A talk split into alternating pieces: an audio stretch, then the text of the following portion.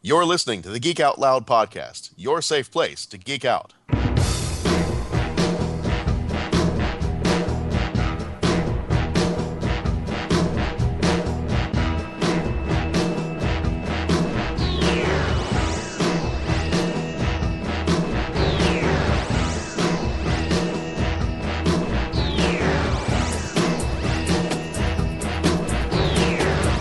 in the great hall of the Justice League. Of the Justice League. In the great hall of the Justice League. Of the Justice League.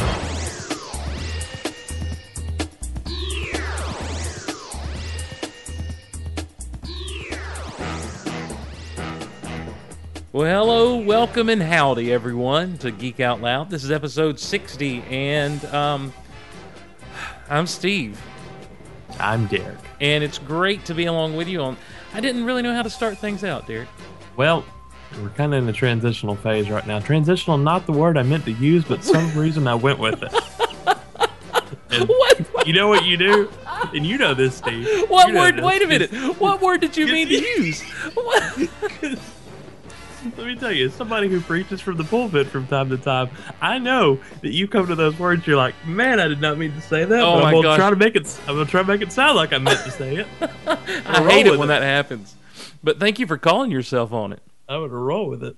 What well, I was word? sitting there going, "Did I really just say transitional? I did. I don't know what I meant to say.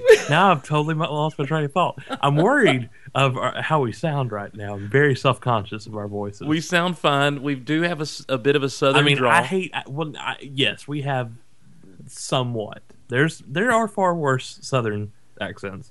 there, oh, indeed, And- indeed, and there are. I, I feel like we strive to be a little pronunciate a little better. uh, e- than pronunciate most. and enunciate and Yeah. um yeah so uh, yeah Put i the agree right emphasis on the wrong syllable. well you know I, I feel like we bring a little class to the south Well, I would say, whoa, to the south, yeah. yeah I thought you meant the podcast. and It's i feel like we no. bring i feel like we bring a little southern hospitality to the podcasting world I don't like the term Southern hospitality. why is that I don't like the South. it wow I'm just, it's transitional. that hurts we're still in reconstruction we, If I could secede, I would. um, wow see i love the i love the culture to an extent of the south what? what not a is there fan to of the lo- I don't- weather What do you? What is there to love? uh, grits But you can get grits in the North. no Yes, you can. Sir, I've lived in Minnesota. I've lived in Virginia, even in Virginia, which is considered the South. There's no grits. you don't like sweet tea. You don't I- I like tea. I don't like sweet tea. So your your argument's invalid Hmm. from the get go. Well, by George, Yes. Well, hello, good sir. I like Chick Fil A. Good day to you. Uh, They have that, That, that everywhere. is that is my response to that. They have that everywhere. Um, There are Chick Fil A's in Burbank, California. there's just something about the Southern culture that is a little more laid back, a little more just kind of down homey. Um, in Minnesota, they call it Minnesota niceness, not Southern hospitality. But that's but in Minnesota, it was more like, and I don't want to offend any of our Minnesota listeners, but here we go anyway. Well, you live there, you kind of get to. Yeah, in Minnesota, it was more like, I don't know, it was it was almost a forced fakeness, a for, forced fakeness. Horse fake. I'm being fake, but I'm forced to do it. Um, so I'm faking how fake I am. That just blew my mind. It's transitional. I just incepted myself. Um, I never sleep on planes. I don't want to get accepted. uh, but it, it seemed it seemed a little more forced. The niceness did, you know. It it was like there was a, it's like there was always this wall of, of of something, and there was a rage behind it, you know, because someone didn't take their shoes off at the door or something like that. Um, in in the South, it's like What? That was that was the most random example.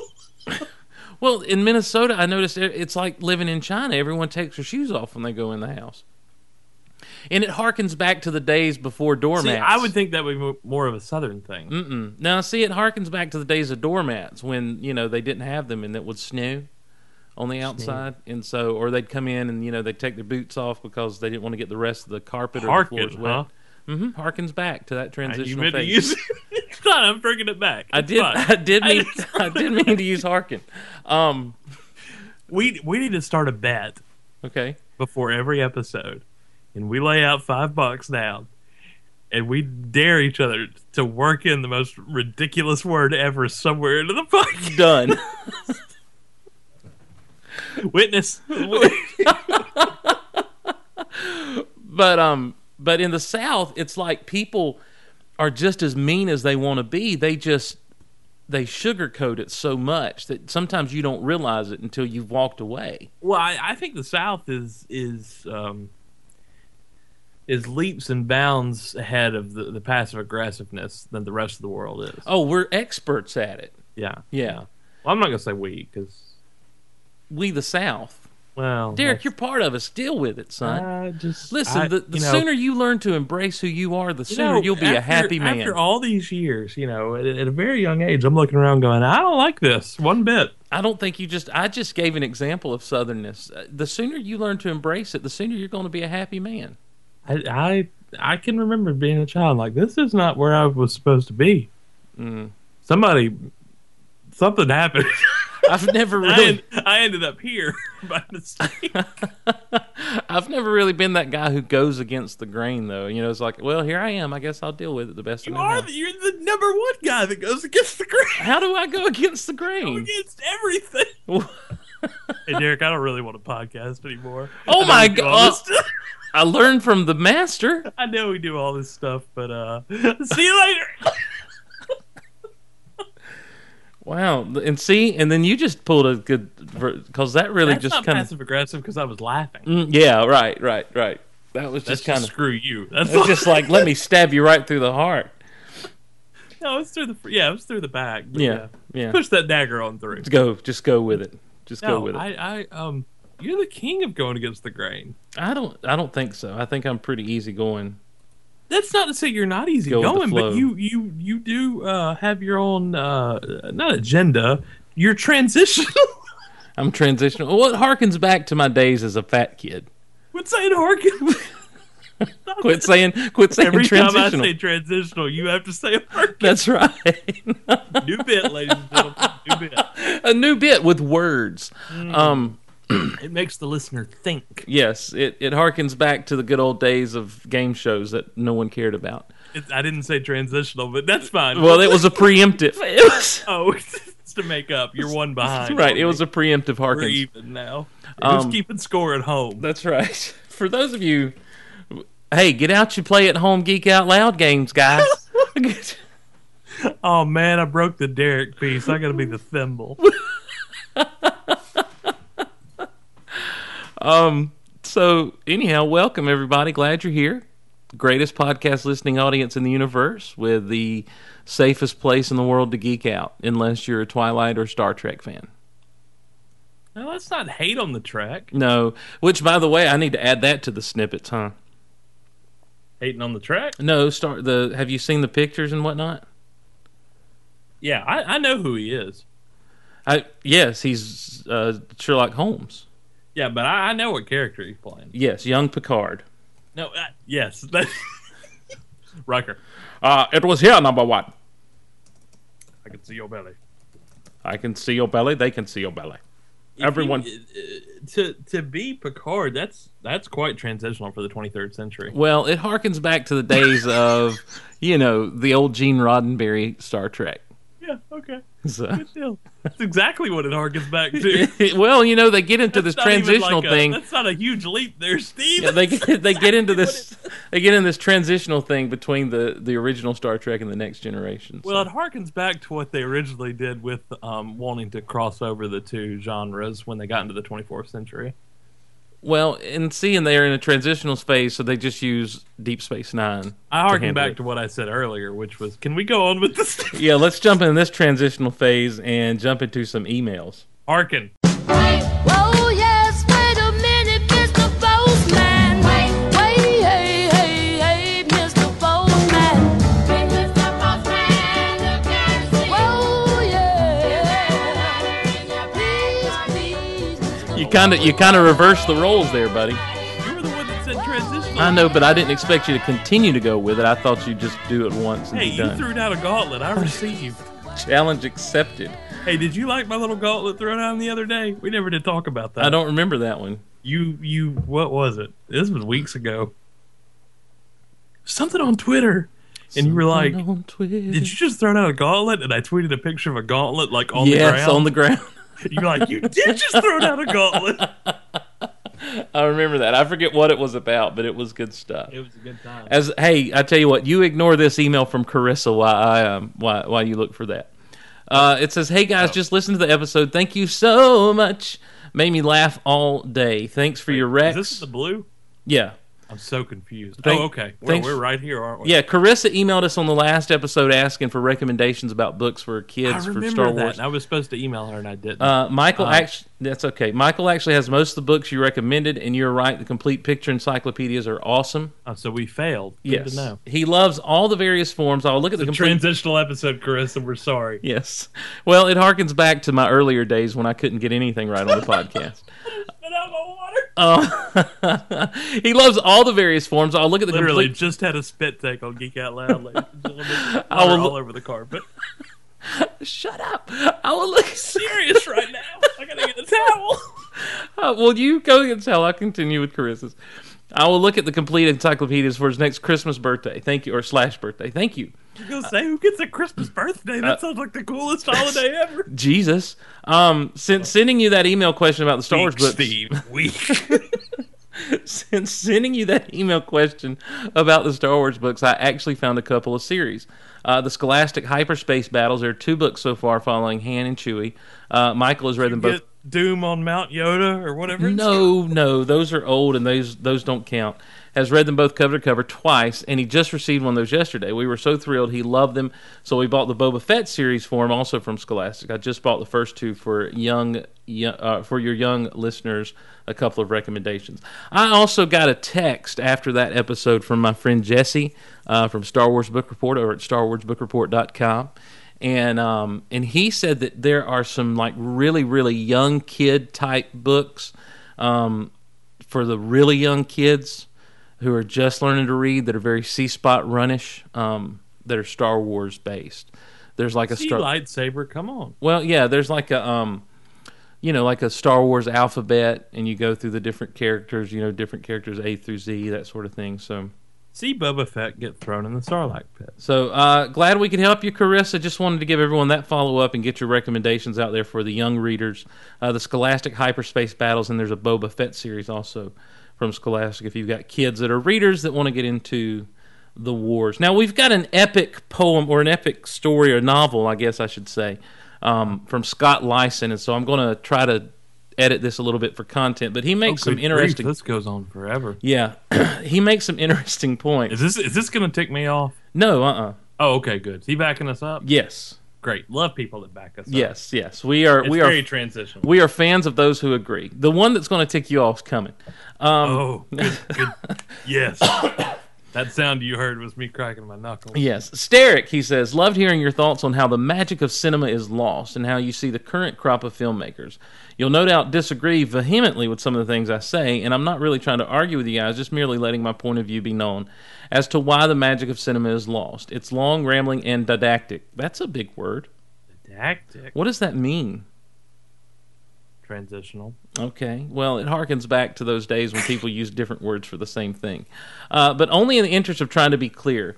I'm going to take shots at Nolan and others in interest of chronicling what I see as a decay in the art of cinema. I love Memento, Insomnia, and The Prestige, and Batman Begins remains my favorite Batman movie.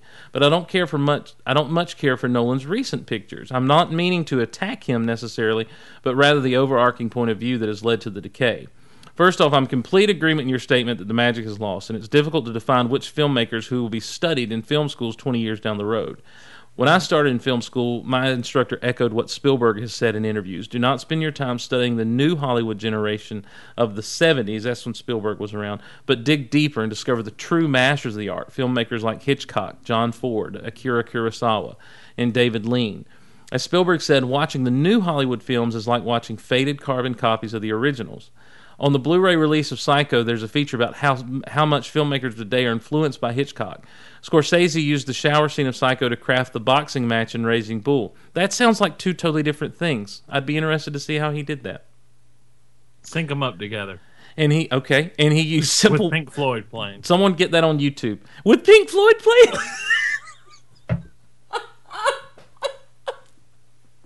Hello, is there anybody out there?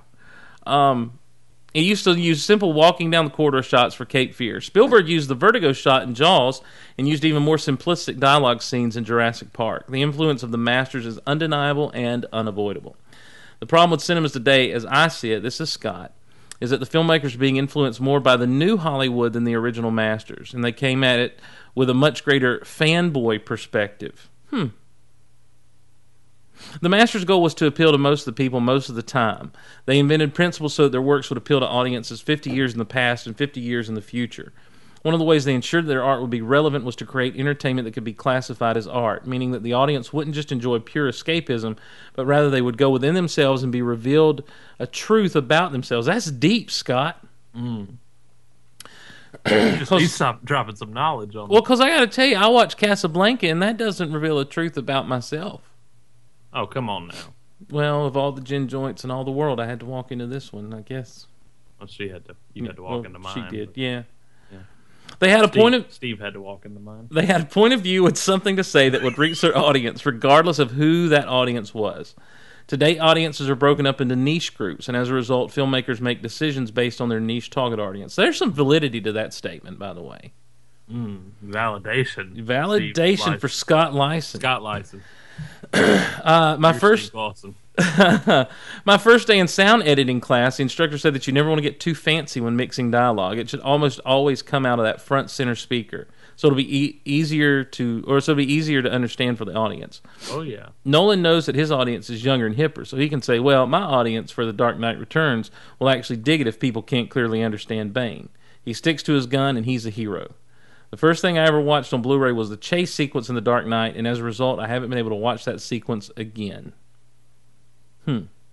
Now, what he does is he gives a link to a uh, to a video where I don't know if it's him or um, or someone else is dissecting the chase sequence and all the continuity errors and the way that things couldn't quite pan out that way and, and that how whole it could thing makes me a nervous wreck anyway. it the the chase sequence. oh yeah. Yeah. That's what gives me the anxiety attack. Yeah. That was the exact point of the film where I gave up. I'm serious. Well, for me, That's when the fire alarm went off, and I was like, "Screw!" this. Oh yeah. Well, for me, I you know when I watch it, I just kind of get lost in oh my gosh, Joker's chasing him down. Where's Batman? You know, and um Yeah, but when you are enthralled in something so much, you tend to there is a um what's the term I'm looking for, Steve? It's uh suspension of disbelief. yes. Thank you. I was going to say transition. Well, and that harkens back That to the harkens back to the to- very first uh, part of this show. yeah, all the way. Uh, yeah, there's a suspension of disbelief that. To, may I sound southern for a moment, Sure, go ahead. Steve? You just get eaten up with it. You get, I do. I get eat up with it when I'm watching this stuff. I'm like a child watching movies. I'm not going to lie. Well, I mean, some. Then you watch something so bad, and you're like, I can see the zipper on the costume. And I'm like a child there too. I'm like, "Ooh, look at that zipper." But but when something is so awful, you tend to find more problems with Sure. Sure. what you were watching. Where and then you're watching The Dark Knight, and you're like, I, I don't, you know, I, the boom mic could come in the shot right now, and I don't care. Yeah, I never see those Because things. Batman just slammed Joker's head down on the day in the interrogation room. Yeah. And so you tend to forget or excuse or dismiss certain things depending on how you know, a lot of people hated Smallville. Mhm. A lot of people hate Smallville. And a lot of people hate that we have come in contact with still sit there and watch the show weekly but do nothing but badmouth it. Yeah, yeah. Um, Well, Star because- Wars fans, Derek. yeah, yeah. Either way, either way. and but how many times did you and I just come together and be like, you know that that was a ridiculous episode, but I enjoyed the heck out of it. Well, I can think of noir. yeah. Um, I remember Filler doesn't mean noir. right, and there was there was the episode during that trilogy of Doom, um, with Lana. Remember that? Hour. yeah, And I remember doing that episode by myself and really just like, okay, here's why I understand it's bad, but let's talk about what was good. There, there was an episode of. Um, I got to pull the curtain back. I was actually going to stump you really bad tonight because we had that. There was a whole thing on the last Geek Out Loud where you were trying to explain something, but couldn't think of the name of an episode. I don't remember what was happening, but I was fully going to go into this whole explaining of an episode. You'd be like, I don't even remember that one. like you're just gonna make something up. Make up a plot line. Um, oh crap! I was about to say something right before that. Why did I stop myself? about how we would come together. Yeah, no. Right before I started the the, I was gonna. The trilogy of doom. I made it sound good. There was an episode of Sarah Connor Chronicles. Yes. that I had to do by myself. Mm-hmm. Where it was, it was ridiculous. You didn't know if she was awake. Oh yeah, or- I remember or that she one. was in the the and it was so messed up Mm-hmm. and there were so you know they were really careful on that show but there were so many just you know mind-bending moments and and, and, and you didn't care Mm-hmm. and i remember so many people just hating on that episode and i was like i loved it I and do- I remember that. that episode of skynex i got on on a like a 90 minute rant that's all that episode was was like a 90 minute you know who's who of you shut up listen to what i'm yeah, saying yeah. that and, and I picked that thing apart. And there's just this element of of you, know, you can sit there and hate on it, and then you're going to find this wrong with it, and this wrong with it, and this wrong with it, or you're you're just going to be again so eaten up with it that you don't care. Yeah. yeah. There are there are a lot of problems in that J sequence. in Well, Dark Knight. Scott is a lot more educated than I am when it comes to filmmaking, as as I think you are too. but I mean, you you, know. can watch that stuff and see it, Steve. I, well, I didn't know, until I watched you that video know today. When you're so enthralled in something, whether or not the boom mic comes in the shot or not. Well, see, I didn't notice the stuff in the part of the chase sequence they were talking about until today. I mean, how long did it take me to realize the stormtrooper hits his head on the on in, on the thing? Dude, it took my little brother pointing that out to me. I, it was years. Yeah, yeah. years. Yeah. I'd seen that movie 500 times and still hadn't seen that. Exactly. Yeah. Yeah. He goes on, Scott does, to, to mention, you know, he says, as Steve kind of mentioned, King Kong is evidence that Peter Jackson is not a great filmmaker. The source material for Lord of the Rings is so strong that it transcend that it transcends mediocre filmmaking. I don't I don't know about that. I think that what you had with with the Lord of the Rings is a man who was so passionate about this particular project, and he surrounded himself with a cast and crew that were equally as passionate. And those movies came together, I feel like, on a level that uh, that worked out because everyone was on board. You know, it was. It, I think it was more of a joint effort. And you know, and he talks about some of the weaknesses in those films. Um, Of which there are many. yeah, I, I, maybe, maybe, maybe. He says just by looking at the trailer for Cop Out, anyone with any sort of eye for composition can recognize that Kevin Smith has no idea how to frame a shot. Yet he's cool and his past work gives him cred. I think the masters could churn out a film a year because they always strive to become better, to learn more, to improve the way they communicated, to invent better ways to evoke emotions. Filmmakers today want to tear down everything and say there are no rules. They don't realize that they could build on what has come before, make it their own, and make it more easily accessible, like how Lucas made Star Wars with inspiration from Kurosawa. Rewatch the first dialogue scene in Lord of the Rings between Frodo and Gandalf. It's so simple and uninteresting visually. They have to rely on the strength of the acting, costumes, and environment. In that case, the strength of everything else was able to make a scene wor- like that work, despite relying on simple cutting to get through it. Breaking Bad.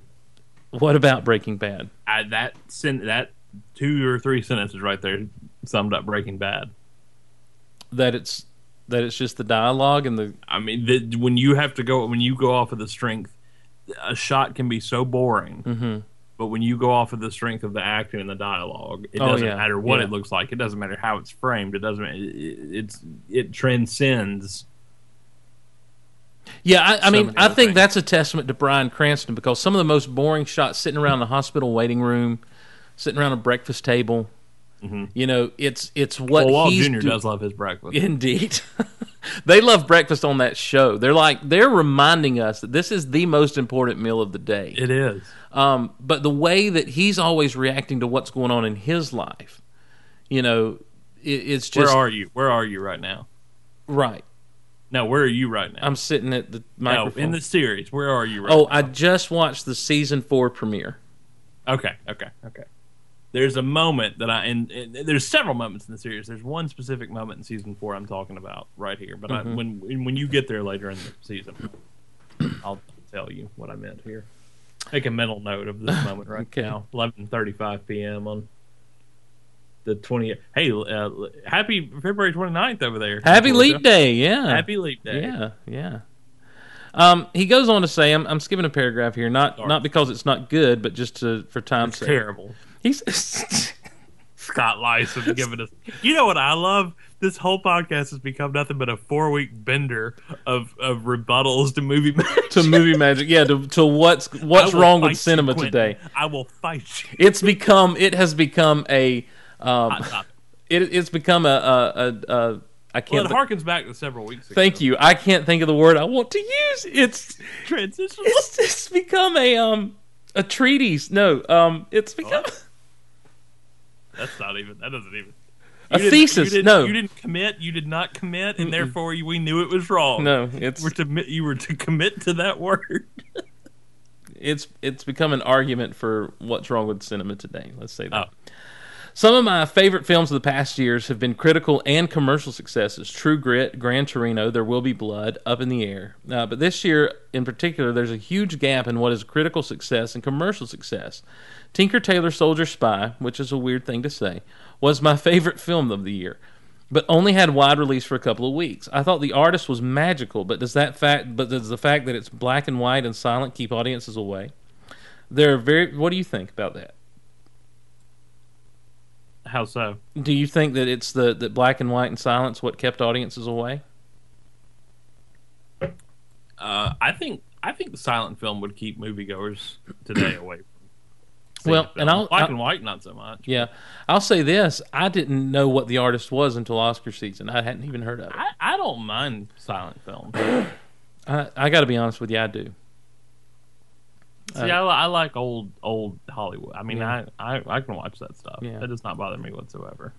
Uh, there are You know, very Joe Joe Humrick asked on Twitter the, the other night. He was like, "What's stupider, a silent film or a musical?" I was like, "Whoa, easy. whoa! I'm going to go musical. You you may have some good hair, but let's let's let's pipe down a little bit here. and Let's show some respect to some things that have come before." 'Cause I- I there's mean, some- The thing is is I don't think you hate on musicals? well, okay.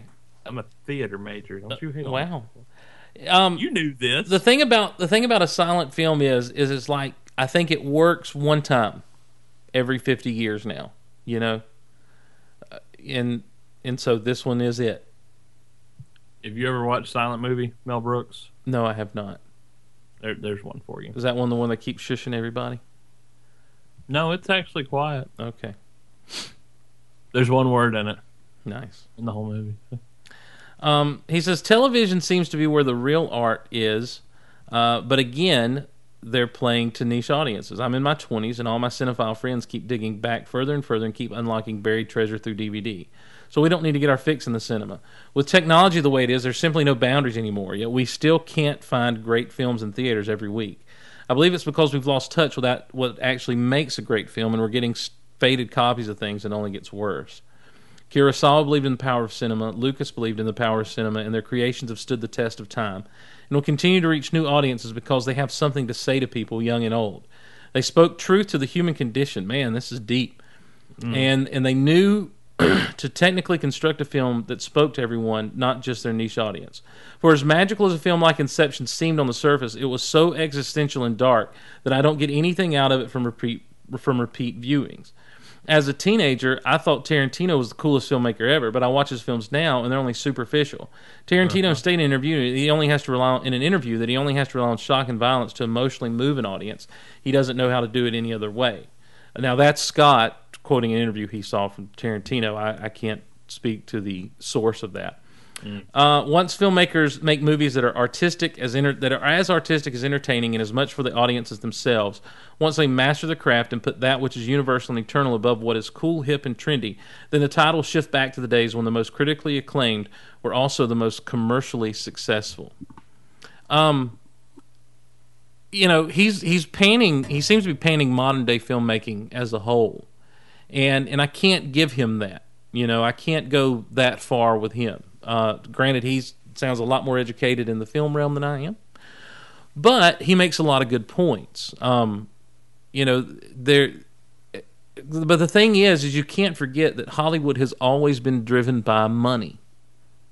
You know, as much as we want to hold art up and and and talk about what what these filmmakers are doing, and as much as we want to call them filmmakers, as Hollywood has always been run by money and making movies, not films.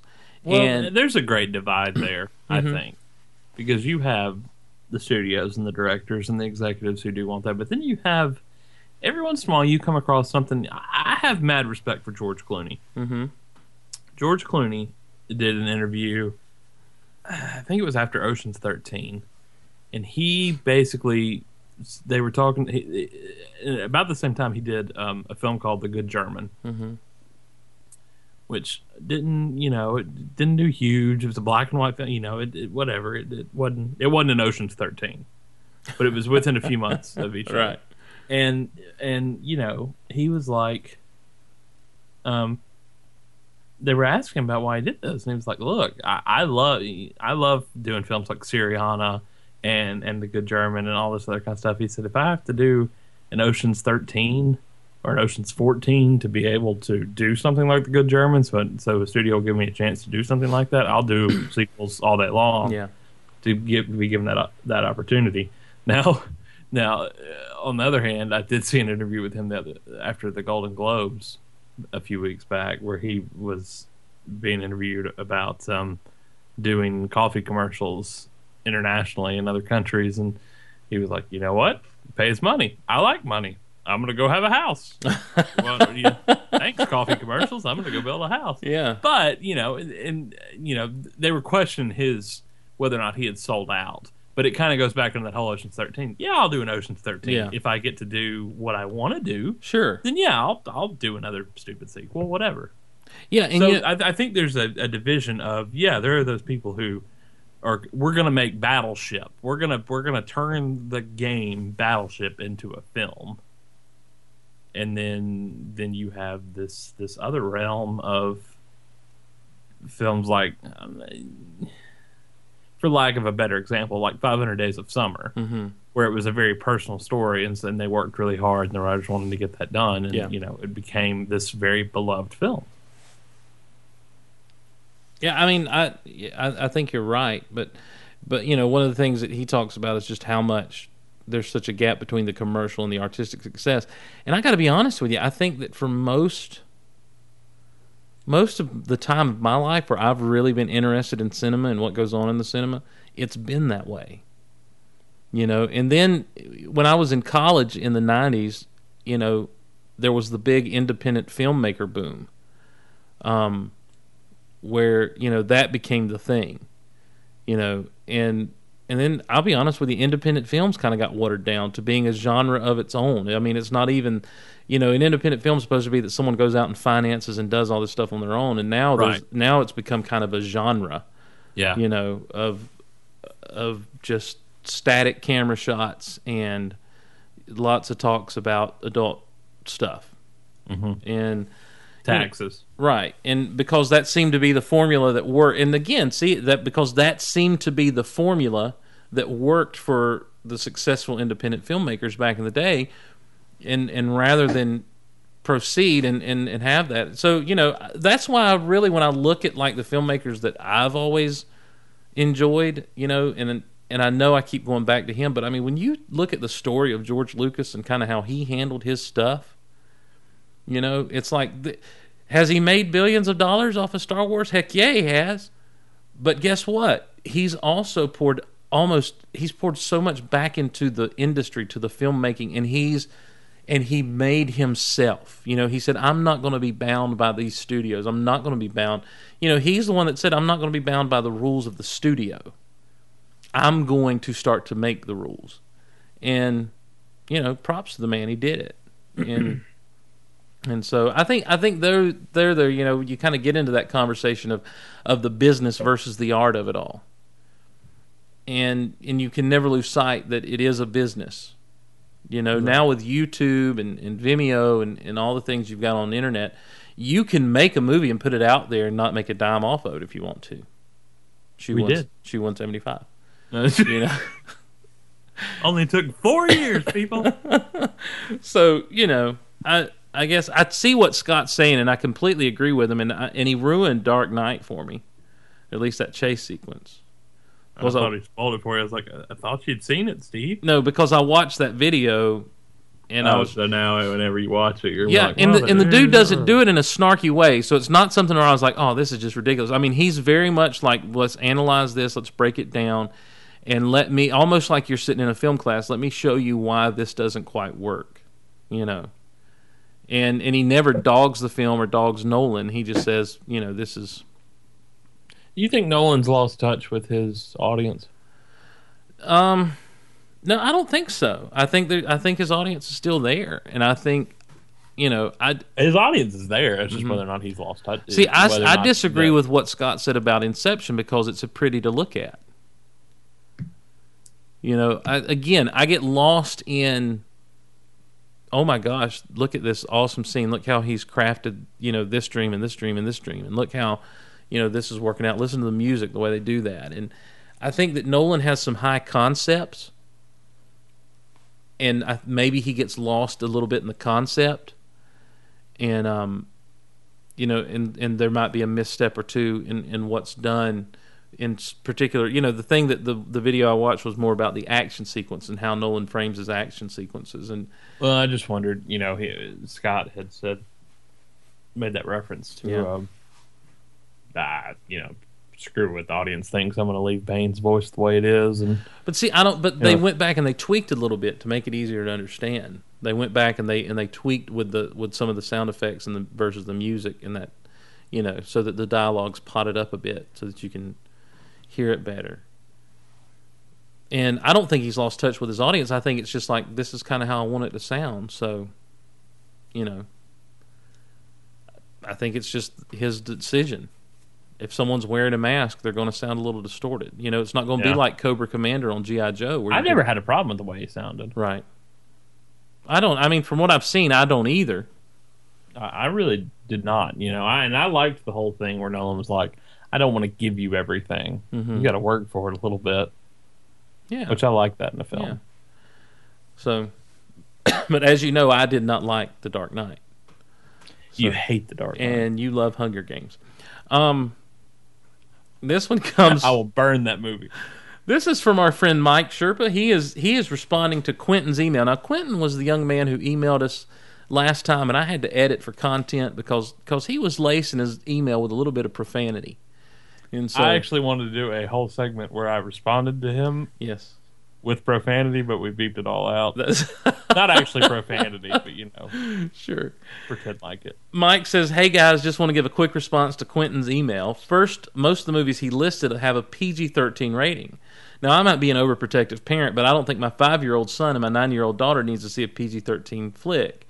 Get And I him, s- Sherpa. and he says, and I say this after having watched Captain America and loved it. My wife, my my wife and I both felt that it wasn't too harsh for him to see, but Red S- Red Skull scared the crap out of my son. That'll happen. I'm I'm thinking of taking him to see Episode One in 3D, but I'm worried about some of the aliens and Darth Maul giving him nightmares. They get around that blood, you know. They did the same thing in, in, in Dark of the Moon Transformers when they start zapping people. They just they just turn to dust. Yes, they, yes. they don't turn to red blood. Um, he says Get second. that PG thirteen right. That's right. He says, second, I think younger parents, I'm 33 and, through, and, and throw myself in this category, have become desensitized and selfish to understand what a kid's movie should be. I agree with Derek that E.T. is an amazing children's movie. I Mm-hmm. kick myself for not buying it on DVD so my kids can see it. Well, go buy it. But even the animated movies are going too far with trying to put adult humor in so the parents will go to the movie with their child. I give you Rango as an example. I did not see Rango. I did not either. I did see the clip where they paid homage to Fear and Loathing, Mm-hmm. which I enjoyed. in the first five minutes, the lead character is asking a naked Barbie if um, certain parts are real. Now, as an adult, I see the humor in it, but after the movie, my kids are asking me questions about it. Sorry to go on a rant. I could talk film all day. My family, you're like Scott Lyson then. My family loves good movies, but I strongly disagree with this kid because I'm sorry, you're 17, you have no clue what life is about yet. Holy cow, Mike! Gauntlet. Good night, Quentin. Transitional. Thank you so much for listening, Quentin. Don't let Mike, you know, scare you off the show. Um, Now run away, Quentin. Run I- far away. He says, I strongly disagree with this kid, uh, with what this kid thinks are kid appropriate movies. Uh, love the show, and yes, I think you should do a podcast with Graham. What? I don't get that part. we don't need him back here. Thanks for your time, and I He's understand. got his own show. Go listen. Thanks to for your that. time, and I understand if this doesn't get read on get read on air. Superman symbol, uh, your friend in geekdom, Mike. Mike, here's the thing. I agree with you. I think that you know Quentin rattled off a lot of superhero movies, and for us, yeah, that's great. But when you look at those PG-13 ratings, I remember as a kid you know when um, when Spaceballs came out and it was PG thirteen. The only reason I wanted to see Spaceballs is because it was a movie making fun of Star Wars or parodying Star Wars, and I was like ten, and I had to beg to be able to see a PG thirteen movie. You know, um, granted it was PG thirteen for language and Baseball is whatnot. actually Not PG though. do what now? Baseball's is actually PG though. Mm-mm, it was PG thirteen. I remember specifically. Baseball's is PG. I can't walk all the way across to my um, DVD shelf right now. I mean, you want me to?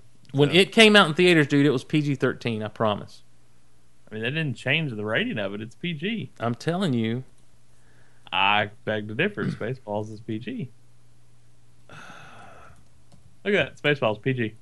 Then some, where'd you get that from? That is on IMDb. They're wrong.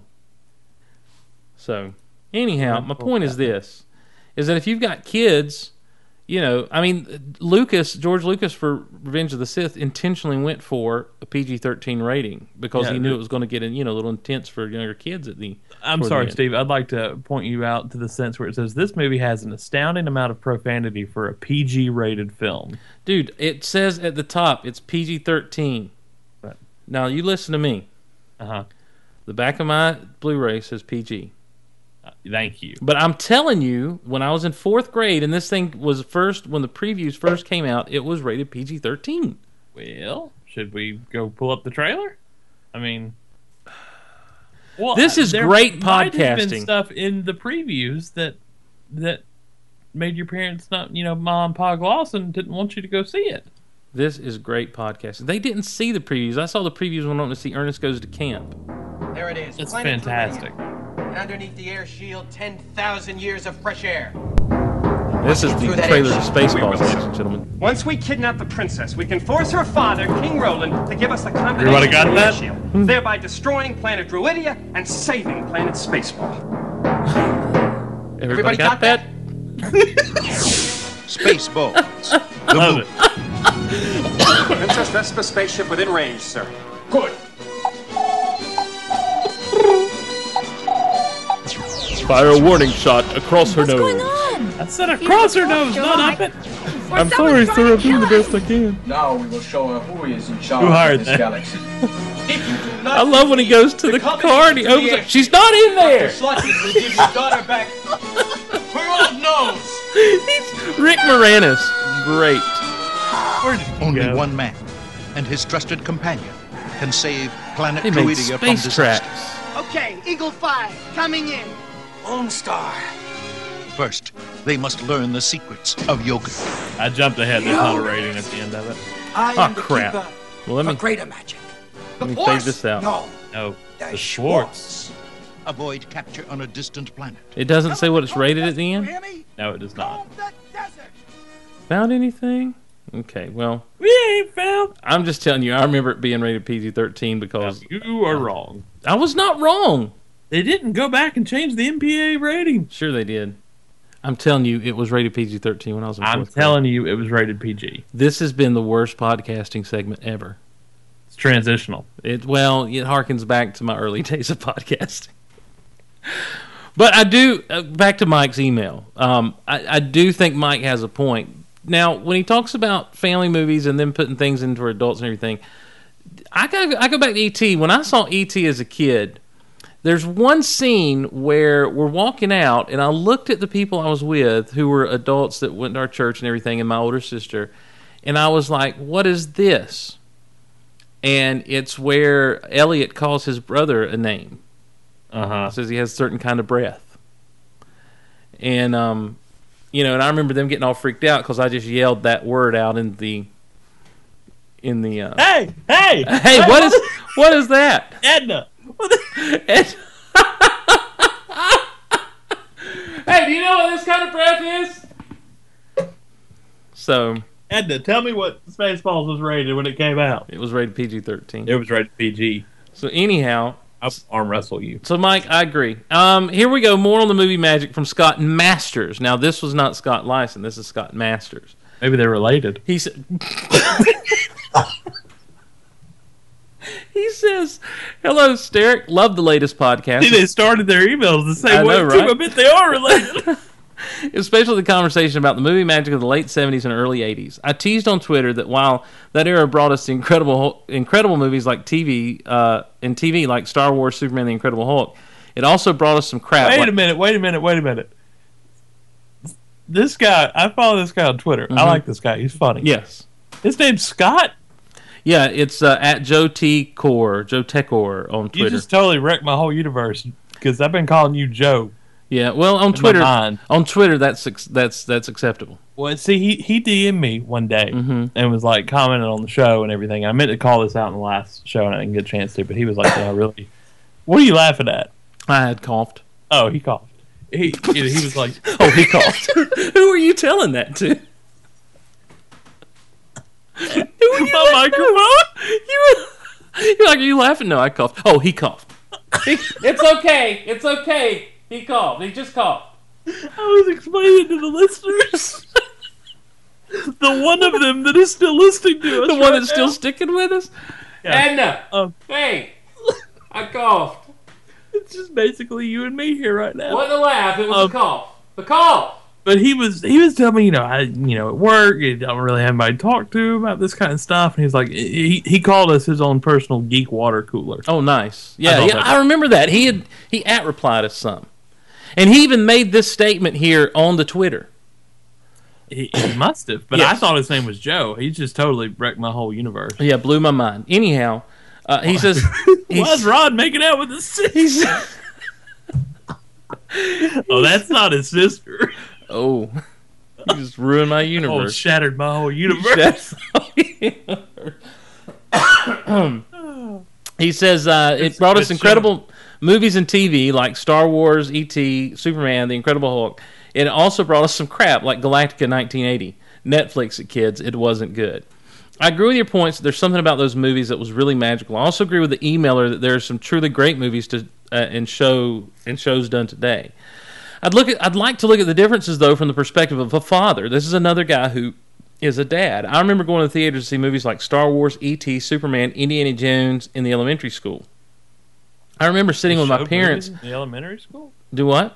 They showed movies in the elementary. I, I think he means like when he was in the age of elementary he school. needs to work on that grammar. Again. I, rem- I remember sitting with my parents in the living room and watching Wonder Woman, The Incredible Hulk, The 18, Battlestar Galactica, Knight Rider. I could go on. I mean, throw in Dukes of Hazard, throw in Buck Rogers in the 24th century, 25th and a half century, throw in, um, yes, throw them all in. While by Here's today, a guy that's been a Duck Dodgers reference. that's right. While well, I said Buck Rogers, but anyhow, I, I, well, you we went one step further. That's right. Well, by today's standards, these shows might seem cheesy. They were still shows that the whole family could watch. Look what's on today. Everything has got to be dark and gritty. Look at primetime TV schedule and tell me what shows are fit for an eight year old to watch. This is a really neat point he's making. It's either violent or filled with sexual innuendo that isn't innuendo anymore. Don't get me wrong, today's television has some of the best storytelling ever. The Walking Dead is incredible. Breaking Bad has me waiting eagerly for the next season. Unfortunately, I have to watch them after the kids have gone to bed or while they're in their room. Most of the movies that are out usually make sure they get a PG 13 rating so people will watch them.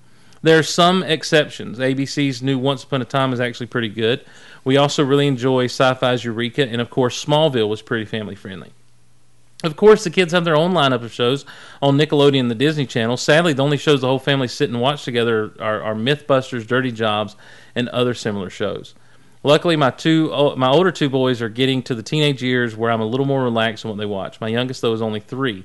I really hate that there's a Superman movie coming out next year, and there's a strong possibility I won't be able to take him to it. And that comes from Scott, uh, uh, aka at Joe Techor on Twitter. Derek. I thought he was Joe. That's that's all I have to say to that. I don't know. No, uh, he makes an excellent point in the whole what is in prime time for kids to watch that is like harkens back to A Team or Dukes of Hazard and things like that. But it's also one of those duh moments where it's like, of course there's not. But, You know, this isn't groundbreaking thing he just said. Everybody Right. knows this. Right. If somebody thinks about programming 20 years ago versus now, you know, nobody. I, I don't sit there and think, wow, there's not a Dukes of Hazard program we can all just sit around and watch. Or something like that. It's a right, bit- Mm-hmm. and- you know, I, I'm not going to sit with, with my mom and watch Breaking Bad. No, It's No. not going to happen. Hey, Well, mom, and you know also she there, mom, mom, don't watch Breaking Bad. and you know at the same time, it, it's a thing where a lot of the movies that I grew up loving and still love to this day, and he mentions Indiana Jones. Every Indiana Jones of those first three, um, I never saw in the theaters. Well, I saw the third one. I saw Last Crusade in the theaters, but for Raiders of the Lost Ark and Temple of Doom, I remember sitting in our living room watching that stuff. You know, we'd Not rent the it on elementary video. school. Do what? not the elementary school. not the elementary school in the living room you know with my mom and dad and we'd watch these movies you know same with star wars same with uh, short circuit same with ghostbusters same with even the like the not police academy one because it was rated r uh, but two three four you know i mean as silly as that sounds you know we watched them as a family and and when they got a little too risque you know my parents were like oh that's not good you know and we don't need to watch this anymore but there's so much of my childhood when it comes to watching TV or you know those kind of things. Not that we were a bunch of couch potatoes, but there were things that we did together that were appointment family watching. The Incredible Hulk, Dukes of Hazard were one of those things. Knight Rider, A Team, uh, you know another two that we that we as a family would watch together. And um, and I really don't see that. You know, he mentions MythBusters and Dirty Jobs, you know, but yeah, I don't really see those type of shows on anymore where people can, you know, have some good storytelling and good f- fun with the family, you know, sitting around the old tube. Yeah. And that's, you know, and, and That's I, that. I think that plays into some of it. you know, I, I I go back to something I've said before. I think the only company or studio that, that's really getting this stuff right right now is Pixar. Yeah. You know, for the most part, they've got a broad mass appeal that way. I mean, I, I, I guess it's time for a Walker Texas Ranger reunion.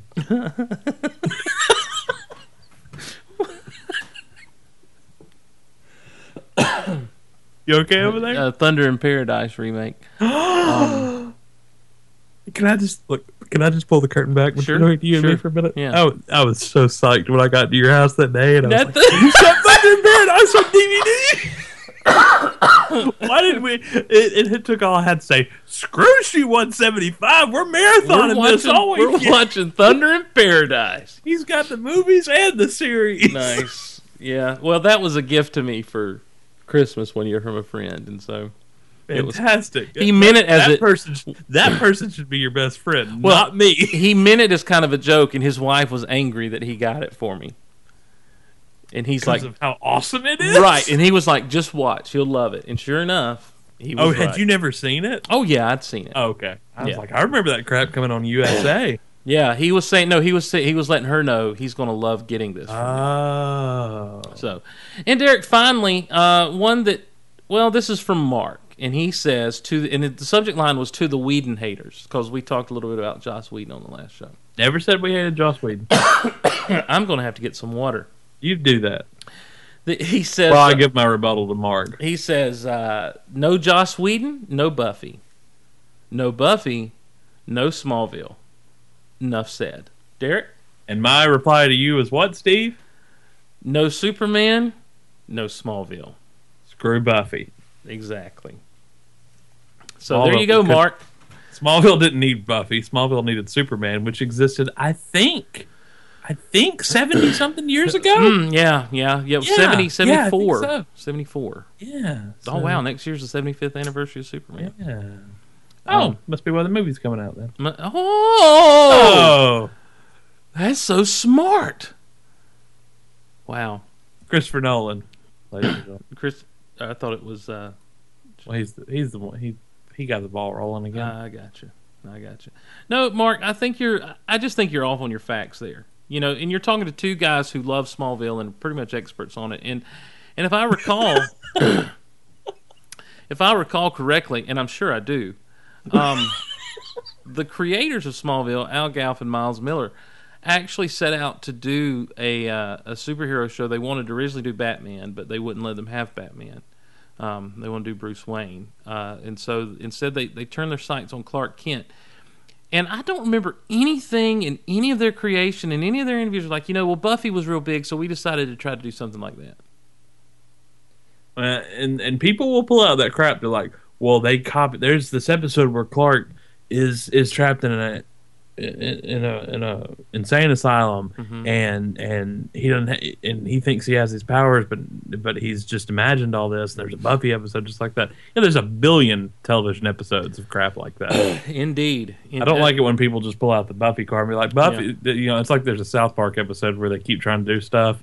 And there's the one kid that's always like, Simpsons did it. Yeah, The whole Well, you know- episode, he just yells it out over and over again. You know, there's a, there's several episodes of Smallville where S- where Clark shoots heat beams out of his eyes. Never saw Buffy do that. I hate when people always pull out their card like, "Oh, they did that on Buffy. Yeah, they did that on the Incredible Hulk in the '80s. I don't want to hear it." They did do some of that mess on the Incredible Hulk in the eighties. so, thank you, Mark, for Yes. sending that in. But you're wrong. There's also an episode where Clark goes to freaking Krypton. Never saw Buffy do that. Anyhow, I might have watched that episode. I'd probably been pissed at it. Mark, you're wrong. Mark,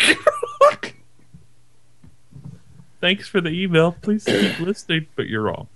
And now it's time, Derek, for one of my favorite things we do on Geek Out Loud. Uh huh. It's time for me to pause the recording and get some water. I thought you were going to say, "Hang up, bye bye." All right. And we're back.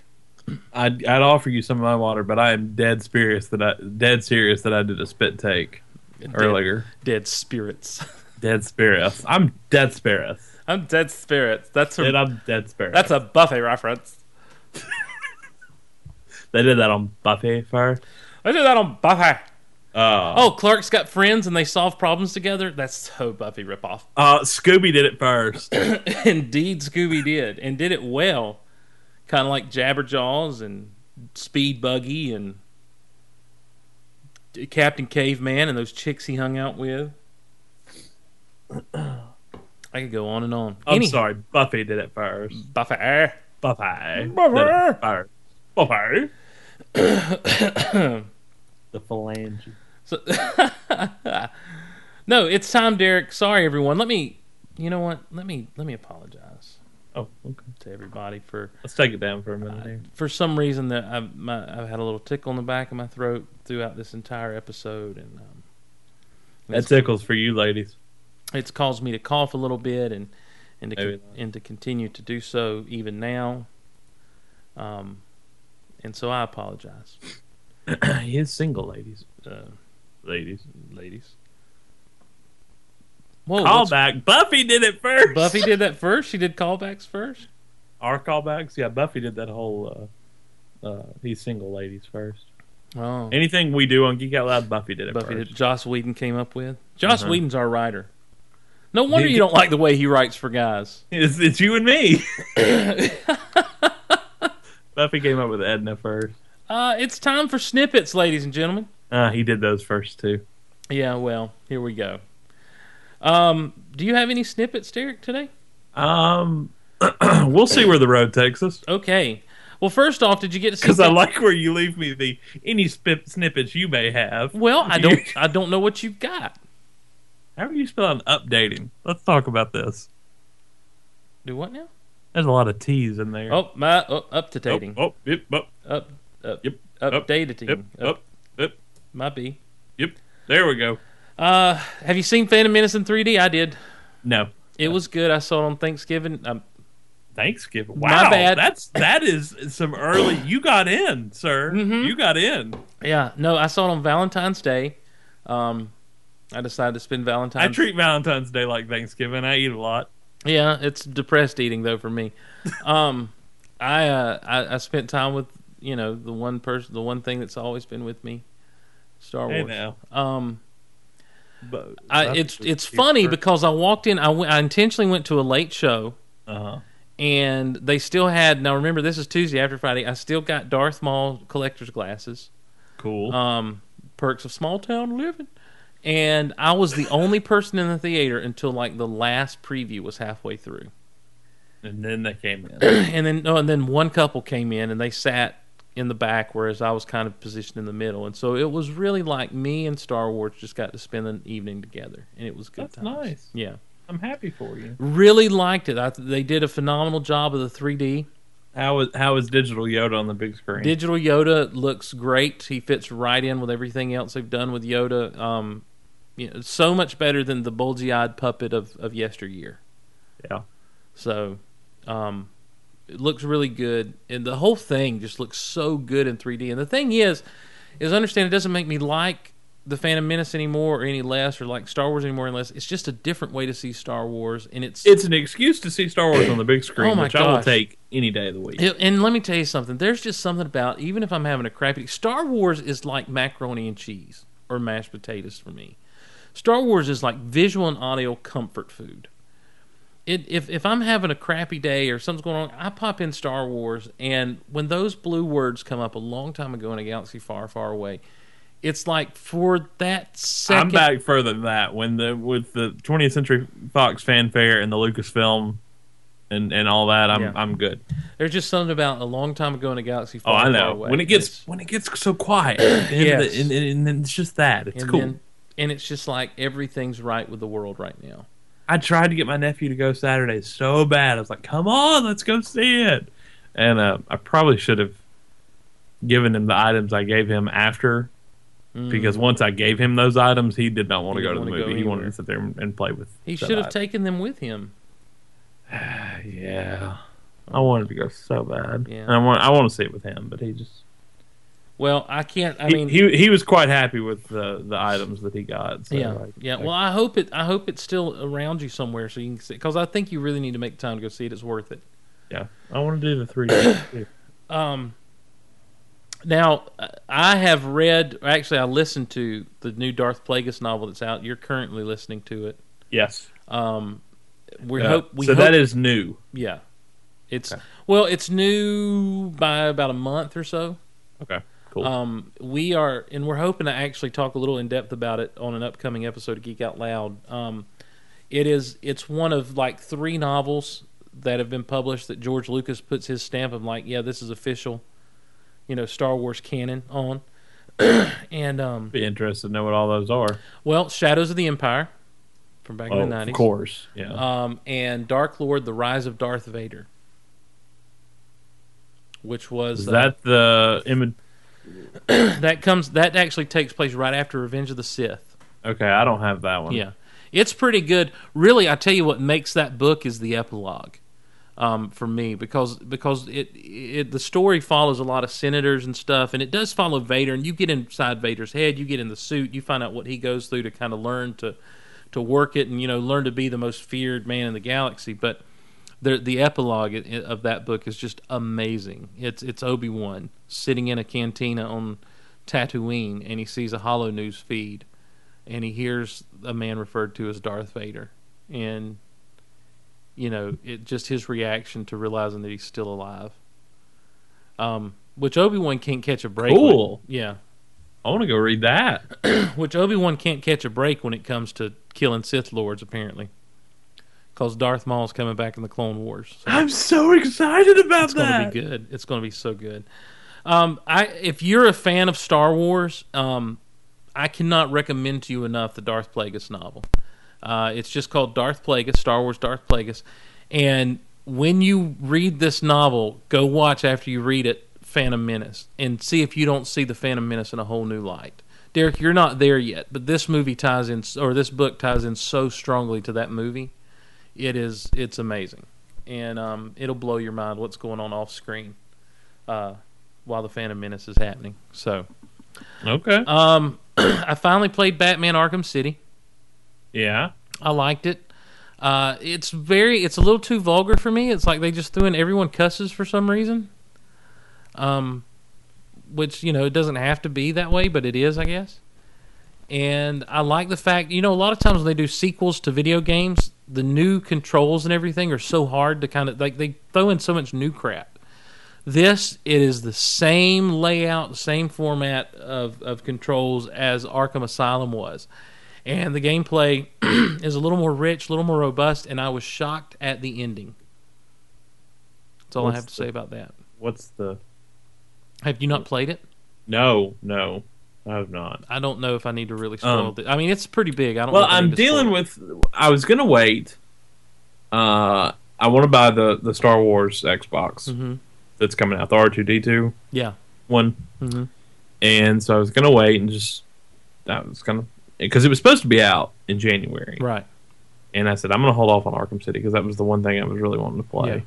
Um, and then I bought this TV. I haven't told you my TV's broken. You did tell me that. It's Did got I that tell you line that? Okay. across it. Very angry. Yeah. Um, but um, but then the guy is telling me on the whole, well, you've already got a 3D Blu-ray player because you got the PS3, so you can play uh, Arkham City, which was the example he gave me in 3D, and I'm like, yeah. There's 3D settings on the game. and and so I, I'm still just sitting here deciding what to do. Yeah. Um, I don't know why. I, I guess I should just go buy it for the PS3. And, It's and- yeah. and It's play it. really good. It's it's a really solid game. Um, well, of course, I mean it's it's it's as solid as Arkham Asylum was. I want to know the ending now. I can't tell you. I just What? would feel terrible to What? tell you. Not on the air, but Oh sure. After. Okay. Yeah. Afterwards. Okay, I'll, if yeah, You really we'll do want to know? that. I'll tell you. um, Um, geek out loud afterwards. There are a lot of neat side missions. You know, in Arkham Asylum, you mainly had like the Riddler stuff that you had to do, kind of as side missions. Yeah. There are a lot of, of, of side missions with different characters and different villains in this game. So, Does it ever feel like you completed 100 percent, or does it just kind of keep going? I'm only at 56%. Good grief! Yeah.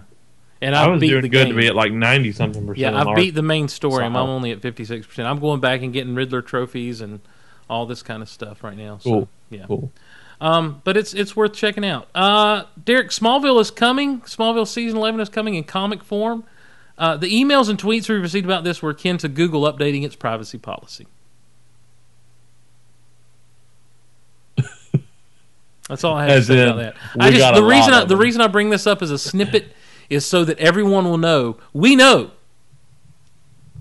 And Star Wars House of L is coming back No, is it? inside Geek Out Loud. oh, okay. I didn't know that was the case. yes, you did. We I said did. we were We, going to do talked that. about it. Um, yeah, we're actually don't you know, guys. We we are going to be uh, uh, really talking this thing. Of course, it's Smallville, so of course we're going to be talking about it. You know, Every- eh, the shoe style reviews you got on Start with Us Bell for Yes. episodes, you will be getting on Geek Out Loud for for, comic books. episode 1101 Guardian, which will go for the first several issues, then we'll get 1102 and so forth. Gosh, you already know names.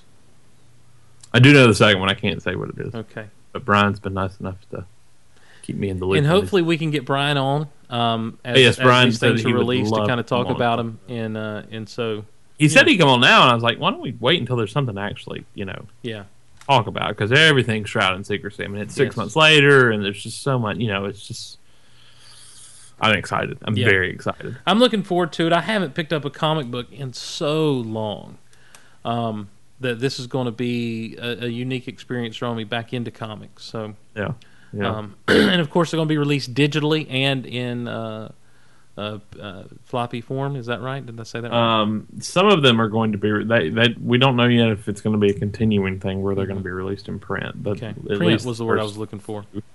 will um, and I think we might have something special planned on Geek Out Loud for it. Maybe Yes, yes, we do. Yeah, we've Yes. got got a few minor details to work out, and uh, but once we get those worked out and hammered out and time set, then uh, yeah, I it's going think to be an exciting It's going to episode. be an, it's going to be a great episode once we uh, and and I think the plan is to wait until um to do the whole thing. I think the plan is to wait until the whole first episode has been released. yeah, we may do that. Okay. We may, which would probably be in. Uh, what, what would that make it? June, July, Yeah. twelve issues, twelve weeks. We'll Are see. they- They're coming out weekly. Yeah. Okay. Yeah. every Friday. Yeah, just so- like Smallville. yeah, so one arc of uh, a, a series of comics is is one episode. Yes, Basically. episode one, Mm-hmm. Guardian, is twelve issues. Okay. Cool. So it will be twelve weeks. Yeah. Looking forward to it. I'm looking forward to it. I think, you know, any way we get to spend time with these characters again is go- is going to be fun. You know, I know that there's been a lot of talk about the Green Arrow pilot that's apparently been greenlit. Um, Uh, not greenlit. uh, uh, no. Oh, I was laughing at your green lit. oh, ah, yeah, I didn't, mean, I didn't mean for that. Buffy Um, did it first. Yeah.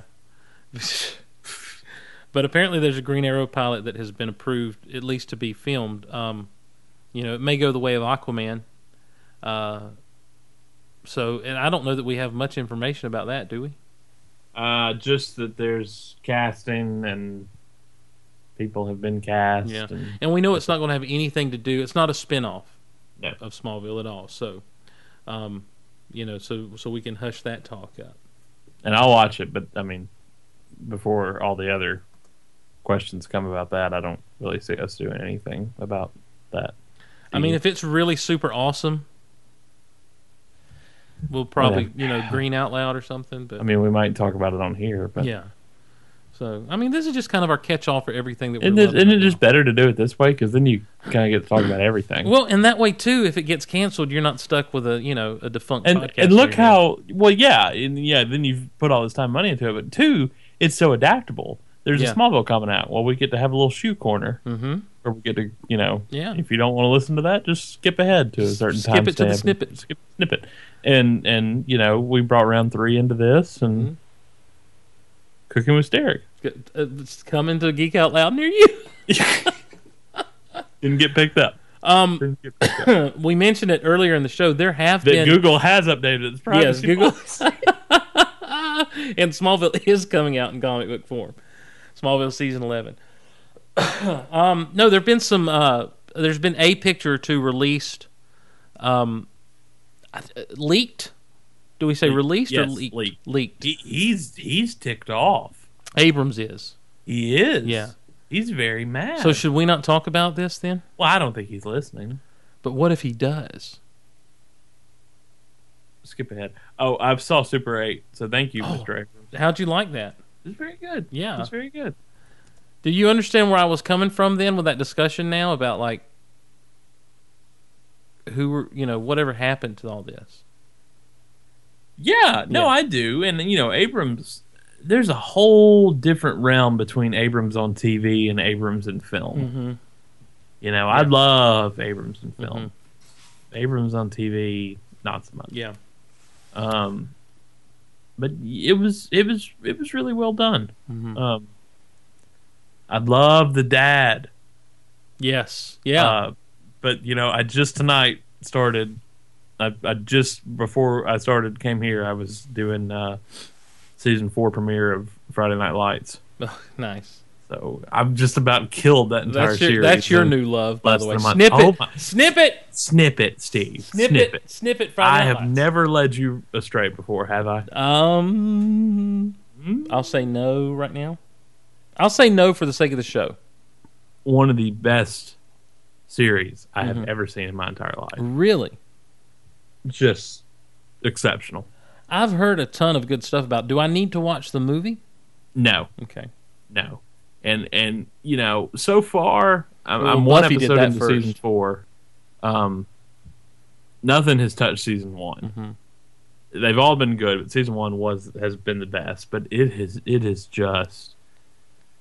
You, we were talking. We were having that moment earlier where we were talking about you just you get eaten up with something. Yes. Eat- you get eaten eat up. with- you get yes. eat up with it. Say you just get ate up with You it. just got to say it, Derek. If you're going to say it, say it right.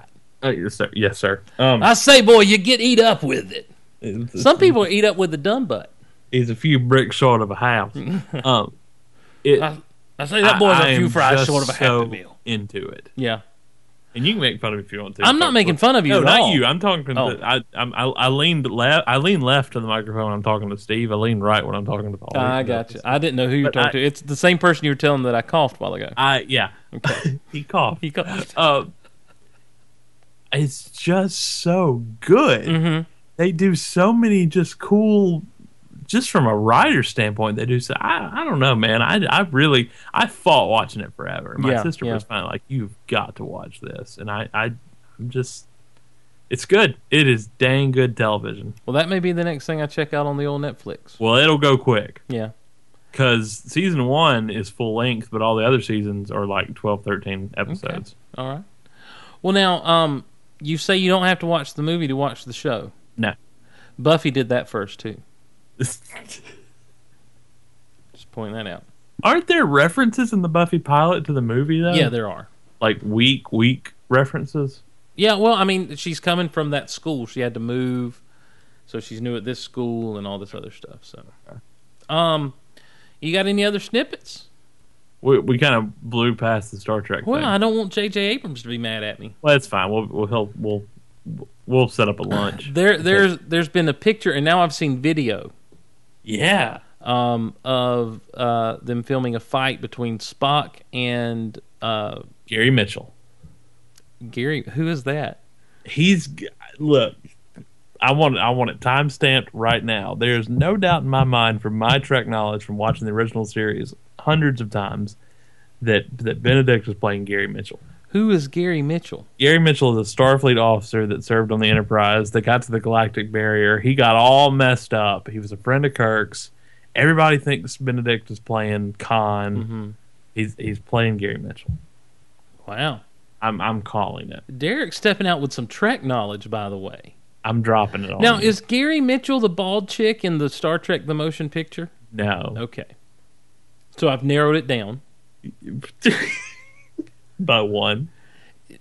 So now, Gary, Gary Mitchell's on the on the series, the original series. so Gary Mir- Mitchell is not played by the man who played Murdoch in the A Team, No, because something similar happened to him, right? Only it was a holodeck addiction. uh, You Remember that? that was Next Generation, wasn't it? Right. Okay. I So- don't. I don't know too much about. Um, I, Is I- I've Gary never- Mitchell I- ever referred to as number one? Gary Mitchell Yes, for one episode? he's number one. Like Kirk wanted him to be first officer on the Enterprise, but but Starfleet wouldn't let him, and and they made Spock, so he was like at the helm or something. Gary, you have the helm. Spock. Um. Knees of the many. Um. I watched that whole documentary, by the way. Oh yeah, was it real quick? That's a good snippet. snippet, snippet. um, th- that is a good snippet. That Captain Kirk. I love how you and I find the most random stuff on Instant Watch, and we text each other to watch it. We're like, "Hey, watch this." that, well, well, see, I couldn't in good conscience tell you to watch that Um, yeah, it was pretty bad. because because number one, the way it was constructed was not appealing to me, well, I thought it was going to be much more about Star Trek. Mm-mm. and it's not at all. Mm. It's it's basically it's it's a documentary called The Captains, which William Shatner directs, I think. yeah, and hosts. stars he, in he oh, at yeah. least hosts, hosts and stars in, and he goes to all the captains. Mm-hmm. He goes to Patrick Stewart and Avery Brooks and Kate Mulgrew and uh, Chris Pine, um, and actually goes to the Paramount lot to see Chris Pine. So I don't know if they were filming or if he was filming something else. Uh, at I the don't time, either. I but- don't know what was going on. All I know is is they give Chris Pine like you know three minutes of screen time. Um, No, uh, the only thing I thought was funny was the arm wrestling between. Oh yeah, they did do that.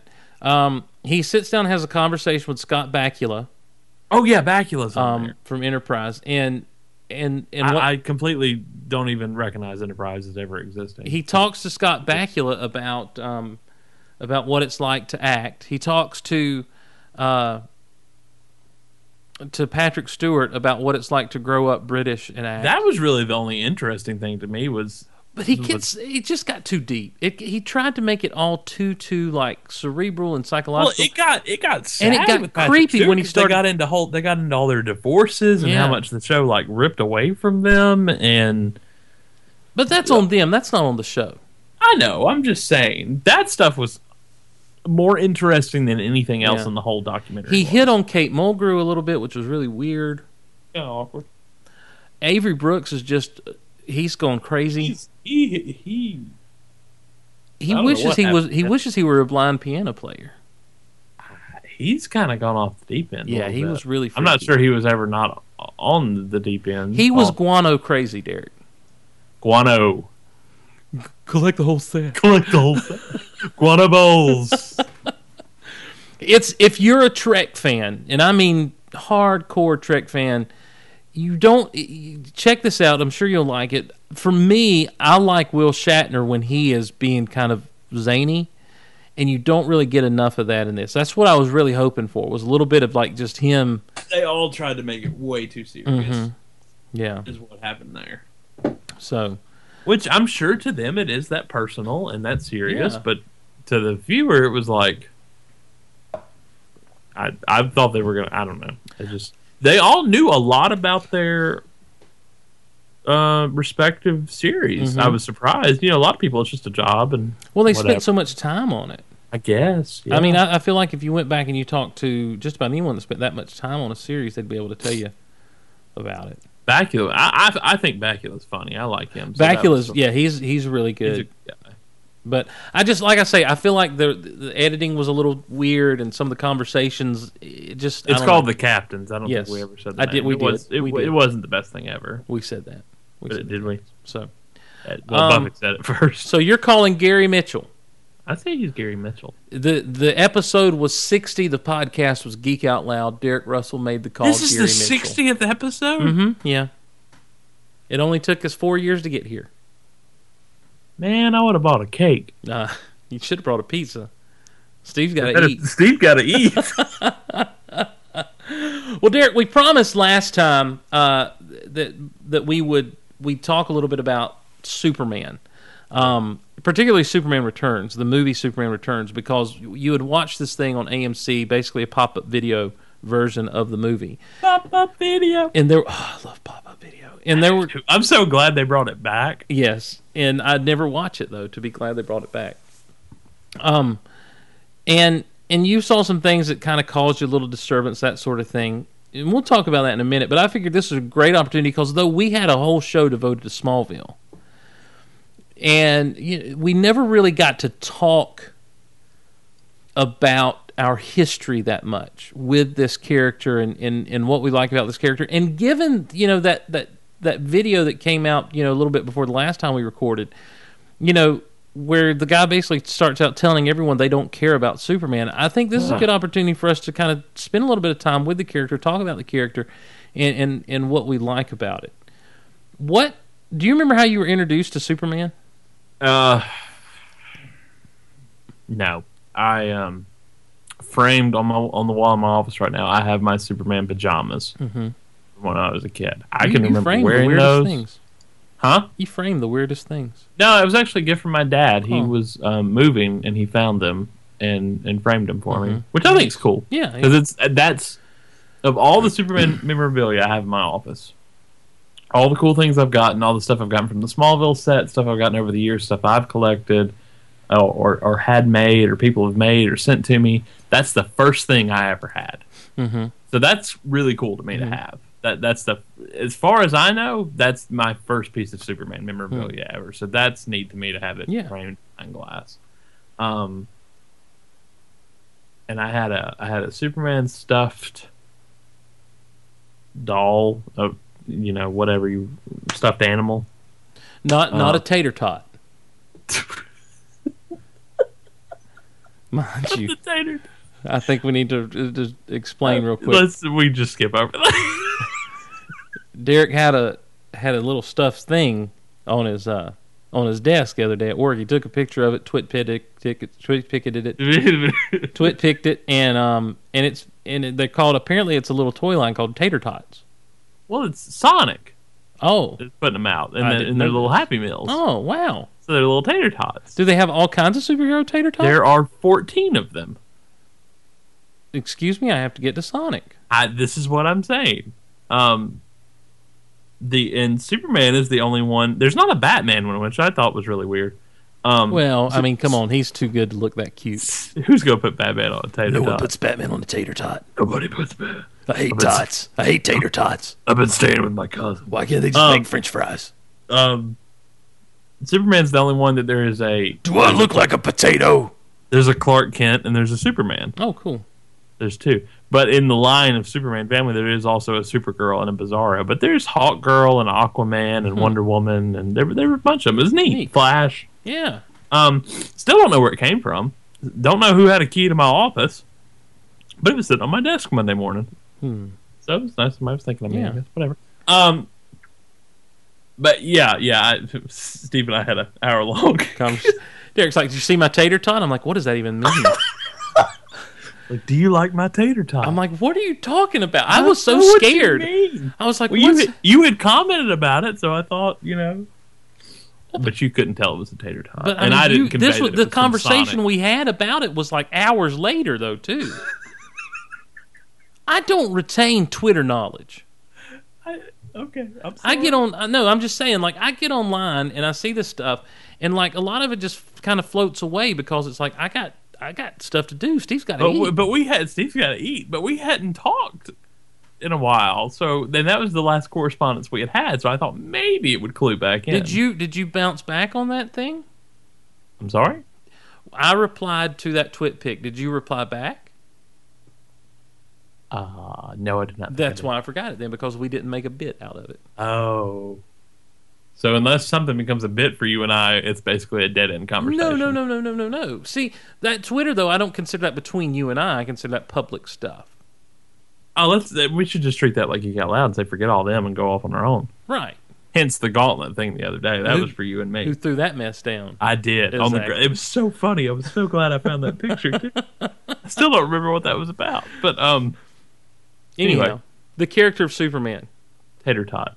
Um, but I had a I had a Superman stuffed tall like stuffed animal, Mm-hmm. and I had uh, a old Superman figure, and Mm. that's all I can remember having as a kid. Mm-hmm. Now, as far as watching things, remembering things, I, I don't know. You know, you're older than me. Mhm, I am. Um, so so you may you remember certain things differently than I am, and I'm sure you can remember the later films coming out in theaters. yes, I saw Superman three and Superman four in the theater. There you go. Um, I think I was. What year did Superman four come out? Eighty six, I believe. Eighty five. yeah, I was. I think eighty six. I think eighty seven. I'm gonna say eighty seven. It would. Yeah, it would have been summer eighty seven. Then So I was two. I was ten. 87. Um, so I, you know, I don't remember that stuff like, like that. Right. Um, 1994, 93, when Lois and Clark came on, Mhm. I was eight, nine years old. Yeah. Um, I- every Friday, Saturday night, whenever that came on, I was there watching that. I remember, you know, being obsessed with that I remember that coming on Uh. Sunday nights. maybe Sunday. Okay, I I, I can just remember it, it, it being appointment television. Yeah. I, I was there, and I, you know, I, church, but I can remember having tapes on tapes Sure. of recording those episodes. Also, but I can remember coming home from school and watching Superboy, Mhm. which I loved. Mhm. I loved the Superboy TV s- series, live action TV series, where he was down in Florida at school at college with Lana. Um, At Disney MGM Studios. at Disney Studios at Schuster uh, University. right, um, next to, right next to the Thunder in Paradise Lagoon. He was. There- He just looks out and there goes Hulk. Um, You know something, Superboy. there was that huge crossover episode. I remember that. Oh my gosh, if Um, that were true, Let's write it. that'd be amazing. Fanfic, here we go. fiction. um, Buffy did it. Um, but as far as what you know, Mm-hmm. I can remember having conversations with my dad. I don't remember him being a huge comic reader, but he, you know, Yeah. he still liked the stuff. But uh, it's just really not a. There's not one thing in my mind that I remember, and I kind of hate that. Yeah. because when you love something that much, you, you've probably got a Star Wars moment in your head where it's like, I want this. Mm, I want to be. I want to be a part of this. I mean, do you not? Star Wars has always been with me. I mean, I guess that's the way I'd have to say it about. yeah, Superman. I'm like I'm like that with Star Wars the way you are with Superman. For me, I don't remember if it was if if the for me the movie came first or Super Friends came first. okay, um, my most vivid memory and earliest memory of, of really Superman. Of course, I was familiar with the movie, knew the movie.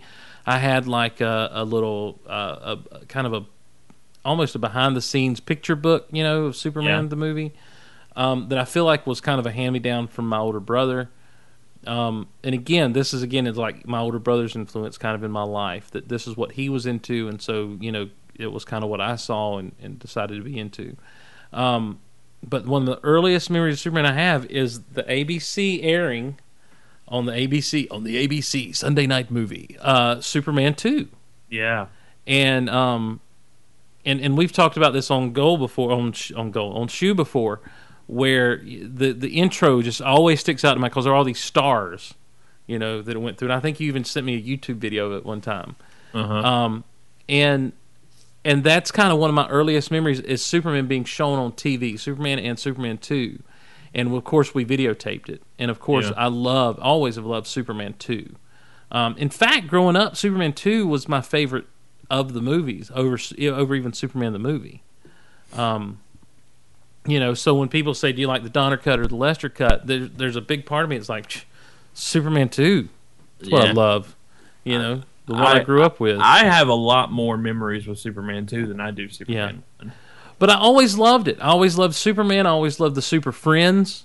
You know, Yeah. um, they weren't the Bat Friends, ladies and gentlemen. They were the Super Friends. Oh, snap. Um, don't mean to get don't sorry, didn't mean to get so aggressive there. Buffy Um, did it first. But uh, but yeah, I mean, uh, the- he's a uh, it- it's it's another one of those things that it's just always kind of been around. I also love the Incredible Hulk growing up. You know, um, He's your favorite Marvel. he's my favorite Marvel, and for the longest But time, I, I would I would go as far to say you like Incredible Hulk more than Superman do you as much. know? as much. as much, if not for the, because for the longest time, the Incredible Hulk was my favorite superhero because I was turned off to D, when I first started collecting DC comics, and I think I've told this story somewhere, either here on one of these on one of these appearances. shows. When I first started collecting comics, I looked at the comic book rack at the store that I was getting comics from. There was a Superman comic there, and unbeknownst to me at the time, but known to me now, I should have picked this bad boy up because it was early on in the John Byrne run. And I look at it, I kind of flip through it real quick, and and the last page is Superman and Wonder Woman just in this big lip lock. Now, I didn't know anything about a recent reboot. I didn't know anything about Crisis on Infinite Earth. I didn't know anything about any of this stuff. This and- is circa win. Circa whenever that big splash panel happened, Michael Bailey, Okay. the professor, could tell you. Ah, the professor. But it was not long after the John Byrne Man of Steel reboot. Because in the very next issue, that was the last page. He's lip locked with Wonder Woman. And in the very next issue, he pulls away and he's like apologetic and everything. I didn't understand that as a comic book collecting young kid. You know, Right. I was new to this whole thing. I was looking at covers of The Incredible Hulk where he had long hair and didn't know what in the world was going on. You know, I didn't know why he was gray. I didn't know why Spider Man was wearing a black suit, all this stuff. Well, so here now is this Superman in a lip lock with Wonder Woman. And I'm just like, no, that's not Superman. I hate DC. and you're comics. like, girls, ick. I, I wasn't even like girls ick. It was more like he and Wonder Woman don't have a relationship, and I put it down, and I said I hate DC, and I stuck with Marvel. And it wasn't until Grant Morrison's run on the Justice League in the late '90s that I really started digging into the DC comics and found out how much I did love them, and and kind of my love for Superman was reignited. Um, Yeah. You know, always loved the character and and always loved the movies. Um, but it was just a stupid, childish thing, you know, you know, and, and it was the geek in me that and immediately my knee jerk reaction, to anything I don't like is I hate it, you know, or I don't understand. I hate this. It's stupid, you know. So Buffy did it. the Buffy did this first. Um, I did. I looked at. I ripped the comic up. I looked at the proprietor and said, "Buffy did that first. Buffy hadn't even thought of yet. That's right. Could have written it, Steve. Hadn't been written yet. That's right. So Could have been a lot of money. so that's kind of how I was, how I was introduced to him. That's how I kind of you know just kind of same as you, just kind of grew up with him trading cards around the place. You know, Superman I, yeah, I have under a ruse. stack of old Superman comics from when I was a kid. Don't remember where they came from. Don't Yeah. remember who gave them to me. I, but etched in my memory, I remember the covers. But you know, the first thing I really, really remember, What's that? and I kind of touched on this last time. Uh, my first, I mean, I remember, I have the pajamas, I had the stuffed animal, but the first thing that I, I was felt like I was act, act actively, actively involved in in the Superman, you know, fandom. fan fan base Mhm.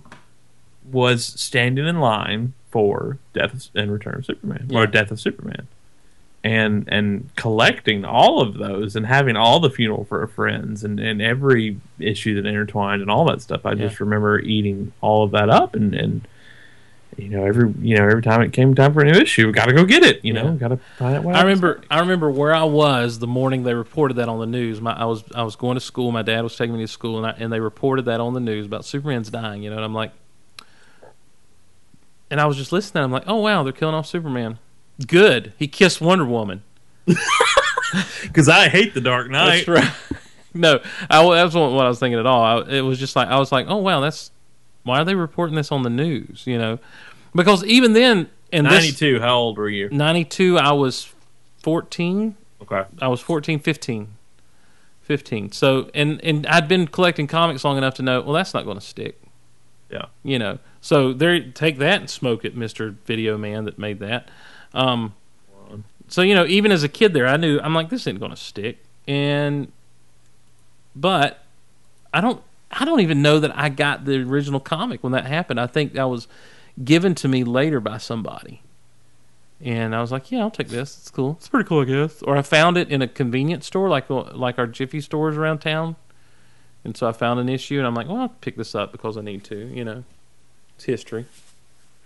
And so I've since gotten like two more, three more copies. You know, because everyone had it. But I can rem I can remember getting the the graphic version with Lois holding him on the cover and Mhm. all that stuff, and I, I had one of the black issues that just had the bleeding red S on the cover. well, you just went all out, didn't you? The the bag and board. I lost that uh, y- years ago. Did not know what happened to that. Still have the graphic novel actually right next to me right now on the bookshelf.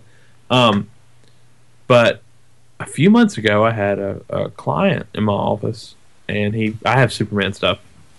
Uh, I get made fun of a lot. Sure. You. wow. I'm just letting you know I'm I listening. hate you. I'm just letting you know so I'm much listening. right now. I wasn't. I wasn't saying that's right. I'm just saying that yes, it all This is happens. The To, way I'm, that conversation just went down verbatim. I I'm- get made fun of a lot. Yeah. I'm em- I'm empathizing. No, you work. Yeah. You work green. Yeah. Yeah. you do. You have no idea, Derek Rachel. Buffy did it first.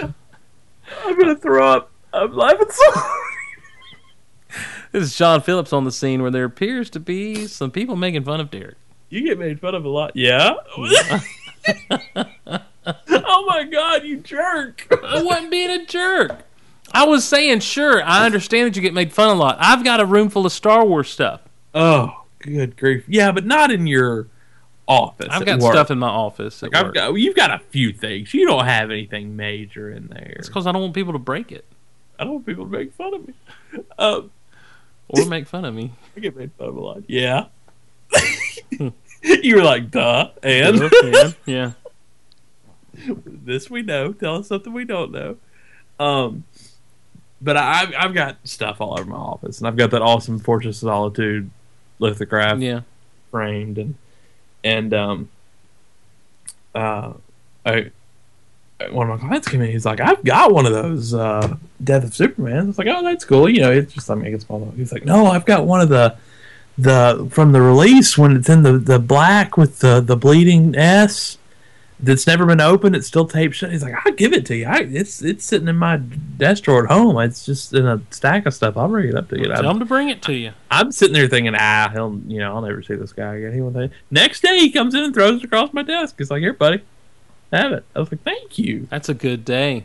That was a good day. That reminds me of the day the guy come walking in my office and he had an old Return of the Jedi collector's glass from Burger King. Nice. Yeah. I really Did appreciate he just like dangle it in front of you and then run away? or- No, he gave it to me. I Well, really that's appreciated that. Yeah. It meant a Yeah. lot. That's So nice. now, you- of of the movies, the Uh-huh. five movies, which one's your favorite? man, you know I'm kind of like you. Growing up, it was all about the two. Yeah. It was. Well, he It was, fighting the three baddies. it was Zod and and you know all this other stuff. Zod. You know what kills me is people always talk about Superman Returns is like, yeah, well, he didn't even throw a punch.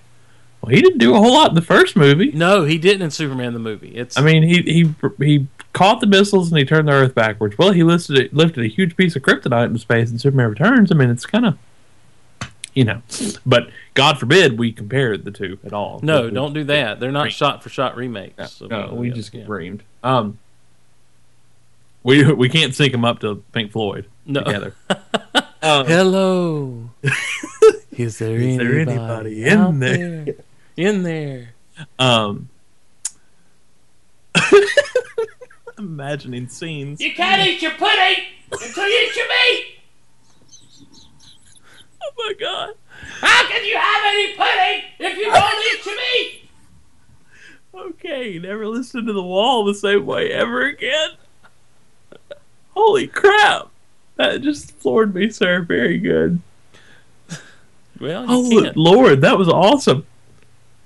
It's- thank you. It's the rules of pudding and meat, Derek. I know They but uh, I- cannot be denied. I actually had. I've got that on my iPod in the car. And it came on today. And the next time that happens, I, I don't know why I remember that. It it shuffled from chocolate pie to that. Mmm. Well, he was just reminding you. Putting- yeah, yeah, Here's I- I why got it's it. But too I- late. and then We you don't yelled at me the need other day. no I'm trying to tell you about- education. I'm trying to tell you about chocolate pie Sorry. in the car the other day, I'm sorry. and you were um, you were like, "This guy wants me to buy something." What was that? It popped up with something. Oh yeah, you sent me a, a twit vid and it came up to like some pyramid scheme and I'm oh, like it was pyramid scheme. I That's thought you were right. like saying attack. And I'm like, Yes, I'm gonna get to take down a cult with Derek. my lifelong dream has come true. He has thrown the gauntlet down for sure. I was Oh, just coming across my screen there. It said chocolate pie, Steve Ballston. I was like, he'll appreciate this. I did appreciate Film it. it. Where was I going with that? Oh, two. Two Um, number two. uh, you know, he doesn't do a whole lot in one, but No. one's just has some great storytelling. Yes. You know, and a lot of people still uphold that as the quintessential superhero So, film. yeah, superhero, not just Superman, but superhero film. Super- Well, yeah, of it all of set the them. standard for how they should be done, or how a good origin story is done. I think they took their time. You know, There was an interview with Michael Keaton, I think after Batman Begins came out, and he was like, How do you feel about all this being rebo rebooted and everything? He was like, Because, you know, Batman was really the first superhero film. And he was like, No, no, no, no, Superman. yeah. I mean, Michael Keaton gets it. Why doesn't anybody else? Uh, it- Michael Keaton just admitted Superman did it first. That's right. Buffy did it. Um, That's what Buffy did. Buffy did it first. Um, Buffy did that half. Oh, Buffy. Buffy. It was a very transitional period. Well, Um, it harkens back to you know the classics It does. of Buffy. It does. Season one episode. um, um, two. But I've got I- I have special places in my heart for three and four. Four is special to me because I remember going to see that just me and my dad. You know, which was rare. Yeah, but you just want to smack Jeremy. I'll tell you what I do. They're out there Shut up, Jeremy. Tell the press what you told me, son. I just don't understand why Superman said no. Say it a little louder. I just don't understand why Superman said no. God, Oh, leave me alone. Ham. they need to remake Superman four with Napoleon Dynamite. Well, and that kid in Superman 3. Billy, is Yeah. that his name?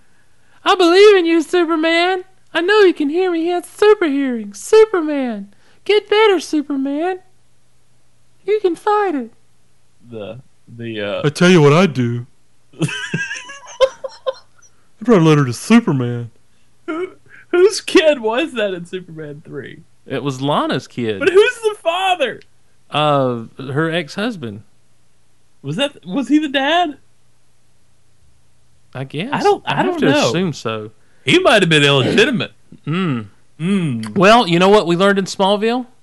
What did we learn? Lana will get it on. She do she do. So She do. four four special to me though seriously because I went and saw it with my dad and that was something. do. and I'll tell you what I do. Write a letter to Superman. He'd know what to do. understand why he won't do Yep. it. Speak up, son. just don't understand why I said no. And a, you know, and a forty-year-old Mark McClure, way to go, Superman! he still hasn't hit puberty. What's he going? And, and the line from Lacey Warfield, what, what's he going to say? Something wonderful. Jimmy's still a cub photographer at the Daily Planet. Way to go, Superman! He's able to draw retirement. He's, yeah, I was going to say he's getting his, he's getting a social security oh check. his 401k. go, Superman! I think Superman four. I- Jimmy did not age well. no, not at all. I go back to Superman 4 had great heart and just poor execution. But it's special to me because I saw it with my dad. And when you come from a family of, you know, four other brothers and sisters, it's hard to get just one on one time, you know, Yeah. with the old parents. And so, and, and we had a good time. And he came back and he was picking on me about, you know, well, were you crying there in that last speech? I'm like, no, I wasn't crying. And I Oh. wasn't. You know, but like, I, I guess still that's- understand. I guess that's where I learned to be a man and be tough and not let people see me cry. But you know, I'm like, oh, it must not be cool to cry if you're mo- emotionally moved by something. Well, not in the Superman movie. Well, right. but I wasn't crying at the Superman movie. I was just he was picking on me saying I was. But Superman three I saw as a kid with my sister and with a whole group of friends, and I remember the robot lady scaring me at the end. Like I got a little freaked out by her. I have early memories of the At- Superman Atari game that's going on in in that movie. Well, I don't know that it was an Atari game, but they used Atari. They used Well, it Pac-Man looked sound like- I effects. mean, you yeah, know what I'm they saying. used It was not Pac-Man the- sound effects from Atari. Yeah, So, yeah, I mean it. But anyhow, so yeah, but I, they they all I like them all for different reasons. You know, of those original four with Christopher Reeve, and I and Christopher Reeve, you know, I think it, it's been talked to death. He embodies that character so well. he's Yeah. your Superman. Yeah, and so um, you know, so I, I do what, but you know, what Well, about let's keep in Team mind Superman Four is the Quest for Peace? well the Photoshop. Yes, that is the Photoshop. It is Superman. Oh. the same shot of Superman over. over and over again. And over. Yeah, in space, in the subway, in the s- skyline of Metropolis. Yeah, Oh, and there's Nuclear Man. Same thing. there was uh, Paul Shear has a podcast. He's a comedian. Thank you. um, called um, what is it called? I think it's called How Did This Get Made? Mhm. And he and his team take a movie and pick it apart, and it's basically how did this film get you, made? Yeah, you know the the thing is, is when I saw, I heard about that podcast, and when I when I listened to it, I was expecting them to say, "Well, here's why this movie actually made it through to the to the stage where it got put out in Yeah. theaters." But they just are like, "How did this get made?" That's more how the questions asked. Yeah, It's not, hey, how did this get made? Let us explain to you. It's, I how think did they this paid film get every- I made? think they Yeah. get paid every time. Well, they basically just pick up, pick apart every scene. Right. It's utterly ridiculous, and they even did Punisher Two. What was that one called? Destroy Warzone. Superman. I never saw that. I one. didn't either. With Ray Um, Stevens. as They actually Superman. had the director of that one on. Oh, wow. but they did Superman three a couple Yes. Mm-hmm. months back with Damon Lindelof, who I don't think had ever seen Superman three from the discussion that was having. Oh, I would have thought he wrote it. it gets that crazy toward the end. they start. I don't know. There were things I never questioned in that film as a kid that they started. I mean, did Superman have sex in Superman three? Something happened. Okay, never thought about it till I hear it on there, and I'm With like, him and that wait a blonde lady." minute, what happened Yeah. in that hotel room? Right. well, I mean, he kissed her pretty hardcore. yeah, and on the Statue of Liberty. She doesn't remember, though, because when he kisses you, you forget. yeah. Um, no, I super, but Superman three also had one of the greatest moments of Superman moviedom in it, in the junkyard, when he takes out his bad self. Well, well, and Take then out when your it- bad self. when it's over and the reveal of the. That's one of the best shirt rips in the whole Oh yes, Yeah. series. Well, I got to tell you, my favorite Superman scene of all time, and I and I was just watching Superman the movie the other week with a friend who'd never seen it, and and just the the camera shots, especially when they get to Kansas, and just the sweeping slow crane shots, and Yeah. the movement of the camera, is just amazing. It's beautifully shot. One of the best shots in that whole movie is when is after Jonathan dies and Clark standing up on the hill Yes, in the yes. field and Martha walks up. Yes, that's what. Yeah, that's It- what my mind's going to and right, immediately. right as he's about to leave on the Mm-hmm. journey. north. So good. Where you headed? North. That's not very specific. Funny how you sound just like Christopher Reeve. That's just north. You're not going to tell me uh, Ben Hubbard's going to take care of the farm. It amazes me the things you don't question as a child because I never thought, oh, that they dubbed his voice. Oh yeah, right, right. You don't question that. Oh. I Later always on, thought, you're- man, how'd they make him look so young? Yeah, later on you're watching, and you're like, oh my god, they dubbed his voice. Yes. Listen to that pathetic. That, they didn't even try to make it sound like it blended in with the rest of everything. That's blatant. Where you headed? North. Well, I'm your mother. I think I deserve a little more information than that. Buffy did it. I got this crystal. Going to throw it. See what See happens. what happens. no big thing. See what happens. Maybe get a place with some guys. I don't know. um, but uh, but no, my favorite scene of all the Superman movies is in Superman the movie, the helicopter scene. Yes. When he goes running across that street and opens that shirt, the music hits just right. You know, it, it's and then he hits that revolving door and he steps out. say Jim, Woo! That's a bad outfit. And, it, and the, the finger up. Excuse me. son, He just goes, "Excuse me." I'm like, that is so perfect. Um, ever Jack Love Fraggle Rock. but that but that and and then in Superman 2 at the end you know and it's meant to be an incredible scene but it is to me one of my favorite scenes in all of cinema Putting the flag back on. no No. when uh when when he's like now kneel before Zod Oh yeah. take my hand and swear eternal allegiance to Zod and he takes it and you and he just squeezes and you hear the crackling and that trumpet starts to flare up and you, yes, and you hear him go, oh, oh, and then, oh my gosh, the lights were on in there, or he was safe in there, lights were on out here, and He taps at his head. yes, uh, and but that scene, just that one scene of the crackling of the hand and the trumpet playing, and you realize that Superman has won the day, you know, and it's just like yes, um, those movies were like they're, they're I'm so excited right now. I know. I would almost say that those movies were formative in my kid years, you know, my childhood years. They would. Yeah. You know, because I did watch the snot out of those things. And and it never got old. You know, I, I remember vividly, just over and over again, uh, more than any of the other. You know, I very special relationship with two, obviously, but I can remember going to the video store and just the VHS cover of four and renting 4 Mhm. like, oh a my gosh, lot, all the time. a lot. All the time.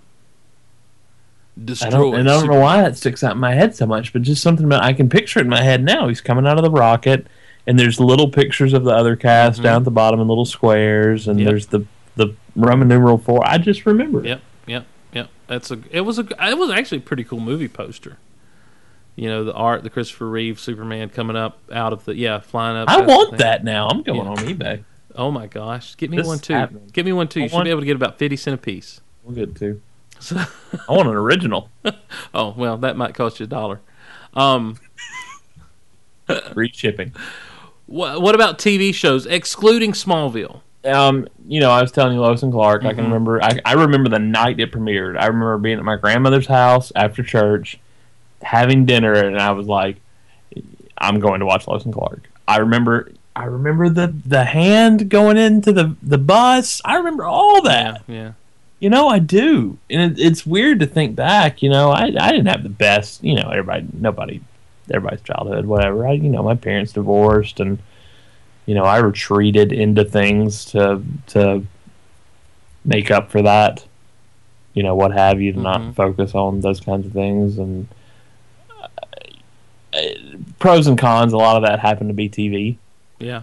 Um, I don't think that was probably the best thing to do with with that, but you know, you know, you- at a certain point, you think each decision led to another thing, and I think I wouldn't be sitting here talking to you right now had Right, right. Sure. that not worked out. So you know, you gotta think that it was meant to work out that way, Yeah.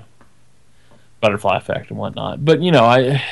I, that was '93. That was when my parents divorced, and I, I I remember just retreating into that show heavily.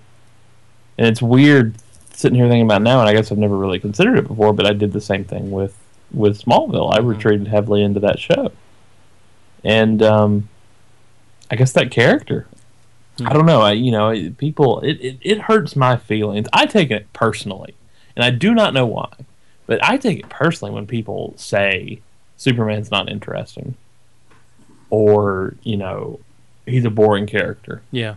or Batman. You know, even when people say Ba- they did the whole Batman versus Superman argument, I take that crap personally, and I don't know why. I've never written the character. I've never. Well, I mean, I have, but not not. it didn't work out. Sure. Sure. Um, but you know, I I have no investment other than personally. You know, Sure. just I, I, I, and I don't know why I let that stuff get to me, but I have spent so much of my life, like you were saying with Star Wars, has always been an integral part of your life. I have had that that thing has had an effect on me. What that. And I- I tell you, I did not like the story that much, but I tell you something that I loved was did you read Earth One? Mm-hmm. the forward of that they they had that they were dedicating the story to anybody who had been in a math class and and doodled that shield on a Yeah, piece of yeah, notebook paper. yeah. And That- I, you know what I was like? I was like, they dedicated that to me. Yeah. Exactly. Exactly, dude. I can't tell you many times how many times I have just sat down and just boop, boop, you know, doodle that out. Yeah, that's my go-to doodle when I'm sitting around. It doing is. It is. And that emblem has had such a impact on me my entire life. And I don't know why. I don't know why it means so much to me, but it does. And I know it sounds stupid. It's a cartoon character. It's a comic book character, but it's and even more so now after going through Shu and devoting so many years to that and just the people we've met and the things we've done and the impact it's had, it's just so personal to me. Yeah. Well, I think you know. as I far- love that emblem. Yeah, it and- means a lot. Well, and as far as the character goes, I think that it's you know it's a thing where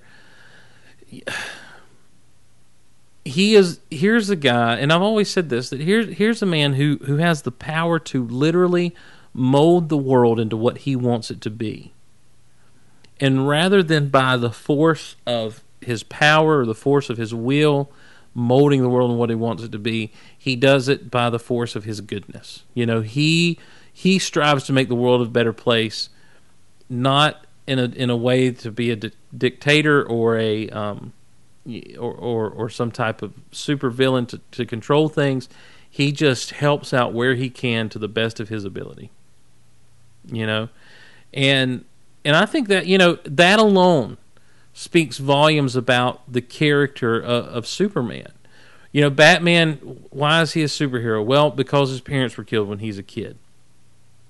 Um, you know, Spider Man, why is he a superhero? Because he was going to do what all of us would do and make money with his powers until his Uncle Ben got shot by someone he let get by.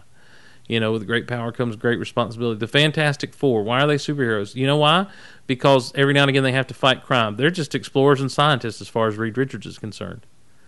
You know, and when it comes right down to it, Superman is like his motivation is just there's good to be done and I'm going to do it and and it's and it's strange to me that an alien that whenever you see Superman in the comics, you know that here's this alien character that causes humanity to strive to be better, not to achieve the power he has, but to achieve that morality and that sense of good, you know, and the way he sees the world. I, you know, it- honestly, Christopher Reeve when he wrote Superman four, that last speech, he sums it up so good. He says, "I wish you could all see the world the way I do." you know and and it's and it's a thing where he sees the world for what is good about it and that's why he hates so much what is bad and it's like what is wrong with that you know why does why does a character have to have this dark edge why does a character what who says that has to make someone interesting to me it's as interesting as a character being dark in a world that's dark you know that's kind of boring it's like anybody can get touched by the darkness it takes someone special to rise above that and remain that beacon of light and that beacon of hope you know that that superman is for people and I, and again i know it's a fictitious character but i'm saying in that world It's hope. yeah I mean, that, that to me that sums it up right there. It's hope. and and so And I can get lost in that long enough that there's enough suspension of disbelief that I. I don't know. I I I, I take it personal. Well, and so when someone says you don't care about Superman, and the only reason people care about Superman, he's the first. No, the reason I care about Superman is because, like I said, here's this man who he could do anything in the world he wants, but he chooses to help people. And if you think that's boring, I'm sorry. You know, if you think that it's boring because only a rock can kill him, you know, that's your taste, and, and I'm not here to, you know, be a part of the Superman evangelical church or anything I am. you know i don't want you to accept I'm a deacon. right you know, I'm not preaching the Superman revival, but I am saying that that you know to to read this character and to get to know this character so that when you read a story like The Death of Superman, guess what? It hits home. That's an amazing story. And it's an amazing and it was and it was well done and it was well thought out in the way that it affected every single character including the villains in Superman's life was was so well crafted in the way that his death ends up impacting other characters, particularly Hal Jordan. Yep. Had there been no death of Superman, there would have been no Parallax, and no Parallax would have brought about no Kyle Rayner. You know, and and I'm sorry, I know that people love Hal Jordan, but Kyle Rayner was a great Green Lantern, and what DC was able to do with him through that era Mm-hmm. was just phenomenal. You know, and so I I love it. One thing that I never really got to watch Lois and Clark because we were always done with church too late in the evening on Sunday evenings. That's how I Mm-hmm. That's remember why I, I being on remember Sundays. programming a lot of ECR back then. And see, and I didn't. I never did. Um, I didn't really get to watch Lois and Clark until I got it on DVD a few years back when it came out on DVD. And it came out on DVD around the same time that some of the old George Reeves episodes started coming out. Some of the seasons of, of And I can remember watching those. I remember on watching this those like on night. Saturday afternoon television. I never saw it on Nick at Night, but I just remember it being on like local access TV channels, you know, that would run it in syndication or whatever. Yeah. And um and as a kid being like, that's not Superman, you know. But to watch it as an adult, that That's some good stuff. yes, that became he became my Clark Kent, you know, right then and there. I loved Clark in Smallville, but I love the Clark Kent Superman dynamic of the original Adventures of Superman. And they carry that over in the new Adventures of Superman because Dean Kane kind of played it the same way, where Clark is not a bumbling oaf that he is a competent, capable person you know but superman is so great and superman is so powerful and superman is so colorful that even though clark is a good dude you're never going to put two and two together you know you're never going to think that clark could be superman unless you're lois lane which i love the fact that in lois and clark they let her figure it out on her own by just a sidebar Yeah. so um Ah, it makes me sick. I, I don't know. I get fired up. you do get fired do. up I mean, I do. It's just it's, and I just sound like a broken record, and I fe- it makes me feel like I'm five years old, and I love that. yeah I love that something can make me feel that innocent, and I can retreat into Well, something when that I- I, Superman- don't have to be a grown up. when Superman Returns came out, um, I did not know you yet, Oh, but if we had, but if we had, but I remember sitting in the theater and you know as the as the little white words come on the screen that kind of tell the story of you know the doomed planet, you know scientists, blah blah blah, and they start they start up that Krypton fanfare, mm-hmm. and Krypton blows up and it gets quiet and you just hear that. Dun, dun, dun, dun, dun. Mm-hmm. Even now, I get chills just thinking about Mm, you know, just that and, movie did so many things right. and the words on the credits just coming at you, and then you know, it's just like, oh my gosh, this is, oh, you know, and Well, you saw you saw the look on our face at the end of Smallville when we did they did that same yes, crap. I am not ashamed. oh man, yeah, and and I'm not ashamed to say that when he saves the plane and he sets it down, I've said this before on this show and others. He sets the plane down, and the crowd goes nuts and starts When he cheering. walks back out, and he walks back out and they're cheering and it's when the little kid cups his hands to his mouth and just yells superman yeah. i mean i've teared up How cool would it have been to be, be in that stadium oh my gosh and be one of those yelling Uh, for that? I, I teared up because that was the moment when I'm sitting in the theater and I'm like, I'm so glad this character's back in this way. You know, There's, on there's the big just screen. some good, you know, I, I, hair on the back of the neck standing up when he flies up to the sun Mm. and recharges Oh, after that goodbye with Lois in the Yes. plane. yes. Oh, oh, well, and and and the whole just everything from when he leaves the hospital when he flies out of the hospital and then when he when he goes and sees Jason and does that whole speech, I, there's a lump in my throat during Mm-hmm. Yeah. that scene. Well, when he saves when when the Daily Planet globe falls, and he Yes. stops it, the way the music is playing, you hear you hear just the music. You, the crowd noise kind of pant, kind of pots down a lot. You hear the snapping of Jimmy's camera, and and he's just you know. There's a setting that great globe down. deleted scene with him and Perry White. Oh, where they speak. uh huh. yeah. That I wish was actually in the movie. Well, and the utterance It's on by- the DVD, and the but I wish it utterance was- of Perry White by uh, of of Great Caesar's Ghost, yeah. you know, was just so well done. And I'll be honest with you, you you've watched the the alternate opening now, haven't you? I, Uh, yeah, on YouTube. Yeah. When when you know I was I've been dying to see that since 2000. Sure. Yeah. I mean I have been the number one in line to go put that in the movie. You know, put I, I want to see. You know, that thing was like ten million dollars. Yeah. Yeah. No, I have wanted to see every bit of that because that that whole idea of him being gone fascinated me when I first started hearing about how they were going to handle. I mean, essentially making a sequel to Superman two. Um, you know I, how they were going to handle this, and um, when I, I remember, I got the I got the Blu-ray, and I, that was the first thing I did. The Blu-ray came in the mail. Five minutes after it was at the door, I had the Superman Returns disc out, and it was going in the Blu-ray player. You know, Right, I mean, right, it was right. like it's go time. You Sure. know, I've been waiting for this for, you know, at this point, nearly five years to watch this scene. And when when he expands the the, the light and reveals the crest, you know, on the on Yeah, yeah, the stone. yeah, yeah, yeah. Mhm. I, I, I, I was just, oh, oh, look at that! That's so pretty. Well, the the the scene in the movie of him as a kid when um when he thinks back, and you know, there's the callback to the John Williams music in that scene, Mm-hmm. running through the field, leaping to the water tower, leaping back into the farm, and you know, and falling through the roof of the barn, and just kind of hovering.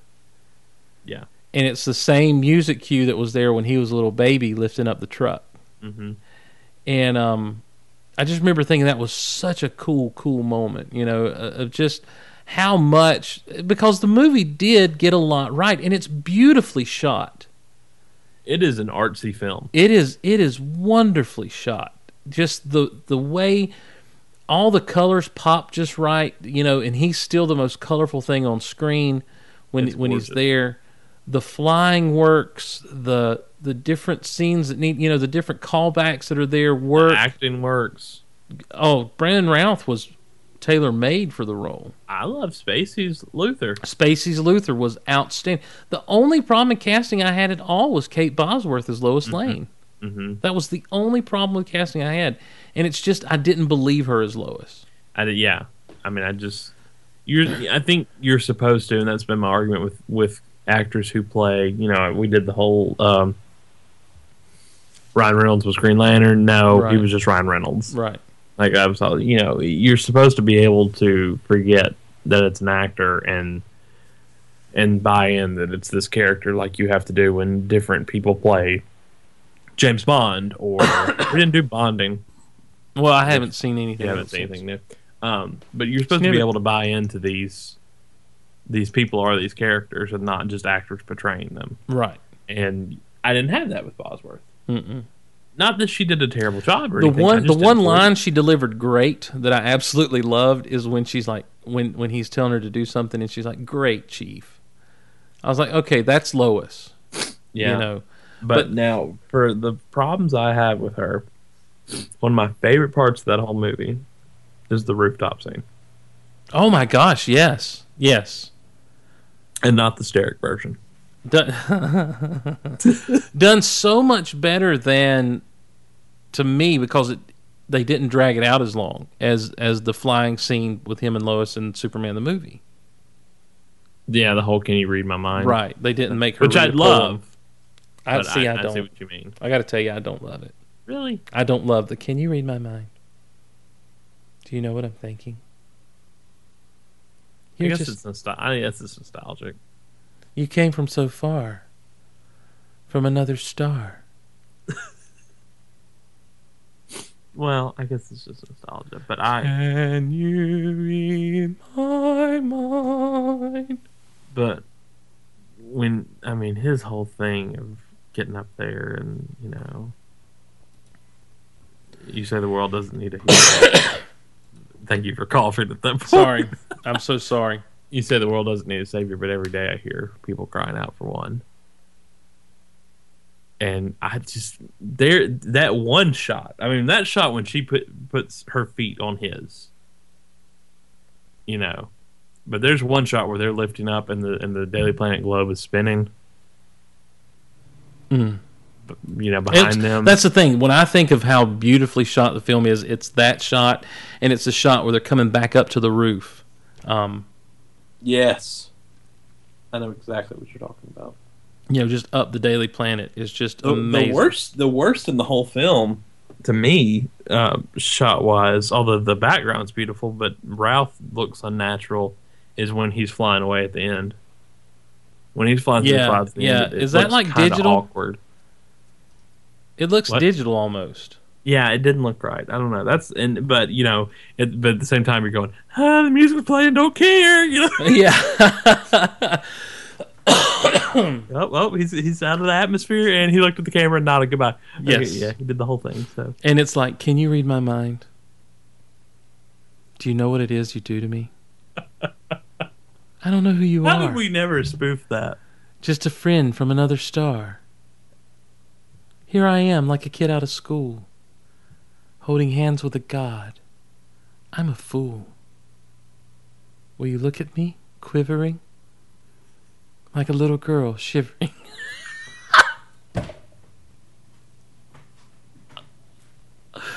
yeah, I didn't like that. Sorry, You how, belo- did we ne- how did we never spoof that? You can fly. You belong in the sky. It's good writing. You and I could belong to each other. She's a poet and she didn't even realize it. Uh, I think she did. She did. I think she, did knew. know it. I think she knew exactly what she was doing. She was flying along, making up a song. Oh, Oh, oh. can you read my mind? Do you know what it is that you do to me?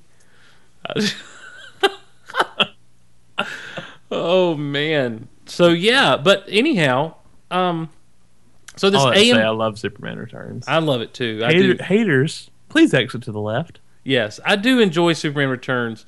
I do understand the weaknesses of Superman Returns, Well, yeah. you know, but it's not. Let me tell you what Superman Returns is not going to end up being, I don't believe. When Ang Lee's Hulk came out, Yeah, it'll never be Ang Lee's Hulk. Hulk, I guarantee you that. I felt like I had to love it because it was the only Hulk movie we had. I know. I know exactly what you mean. And then when The Incredible Hulk was released, it was like such a relief because I didn't have to defend Ang Lee's Hulk anymore. I could look at everyone and say, this was a good Hulk movie, The Incredible Hulk. Ang Lee's Hulk was okay, but it wasn't here the you know. With this, I don't feel like I'm going to be relieved that I can that I get to stop defending Superman Returns. You know what I'm saying? I don't feel like I'm missing. I don't feel like it'll be like, oh, good, finally we get a good Superman movie again. You know. And there's a good chance it could be like, hey, remember how good Superman Return was? That's what you get for I not mean, wanting you anymore. know, it's. I, I've got faith. People are, you know, upset about the costume, but I can remember people being mad about the Superman Returns costume. Oh, sure, sure. you know, and back in 05 when the first picture came out and he's on the set, it's like it's made up of little S's, Mm-hmm. and you know, um, what's it's maroon and what's wrong with the color and it's Yeah. leather and all this other stuff. Um, Well, have Amy, you seen? Amy, Amy Adams? oh my gosh! My Muppets Blu-ray came in today, and I'm so How do you excited. have a Muppets Blu-ray already? the press thing? Oh, you make me sick sometimes. I love you. Yeah. Can you read my mind? Exclusive. Snippet. um. The. Uh, can you read my mind? I can. Oh God! Um, wait, wait, Get it let's- out! Get it out! wait, wait, Get it out of let's- there! Mm-hmm. Let's test that theory. Let's test that theory. Crystal. Oh my god. he did it, ladies and gentlemen. Yes. Thank He you. did it. Thank you. I feel like Bozo's grand prize game. Well, I He had a- did it. I had a fish. Yeah, he hit bucket number one. I always felt bad for the kids that missed that first bucket. I'm just like, you idiot! What are you doing? Let me up there. have no athletic ability whatsoever, and I could have done that. Buffy did it. Buffy did it first. Buffy did it. Look at Buffy. Well, she's a slayer. She has all the superpowers. He did it. He. so on the AMC pop-up thing, I remember one specific thing you told me. So yeah, AMC is doing these series of story note films where I watched Batman Begins. It'd be really interesting. They don't do it too much to where it takes away from the movie, but they bring up little known facts about the script or the character's history with, you know, and they've done it for a few other things. The only thing I had seen was Batman Begins, and I tuned in late, maybe a half hour late to Superman Returns. Right. That's ba- basically what we were calling pop up video earlier Pop-up, which is what it was down at the bottom Yeah. of the screen. They popped something up, and Superman one was just we lazy. I'm gonna call it lazy. 'cause I He's think wearing a that's blue good suit here with red boots, red trunks, Well, and a red it cape. was just it was you know the Batman one was actually I caught myself like nodding and being like, yeah, that's that's cool because they talked about like where they filmed on location and and stuff like that and like you know that shot when Liam Neeson and Christian Bell are are um, fighting and he comes sliding across the ice yes. like they were talking about how they set up that dolly shot and that he was actually on a trailer and it was just some cool stuff in that but the Superman Yeah, returns one was just This was filmed on a blue screen. well it was very uh, mm, biased Yeah.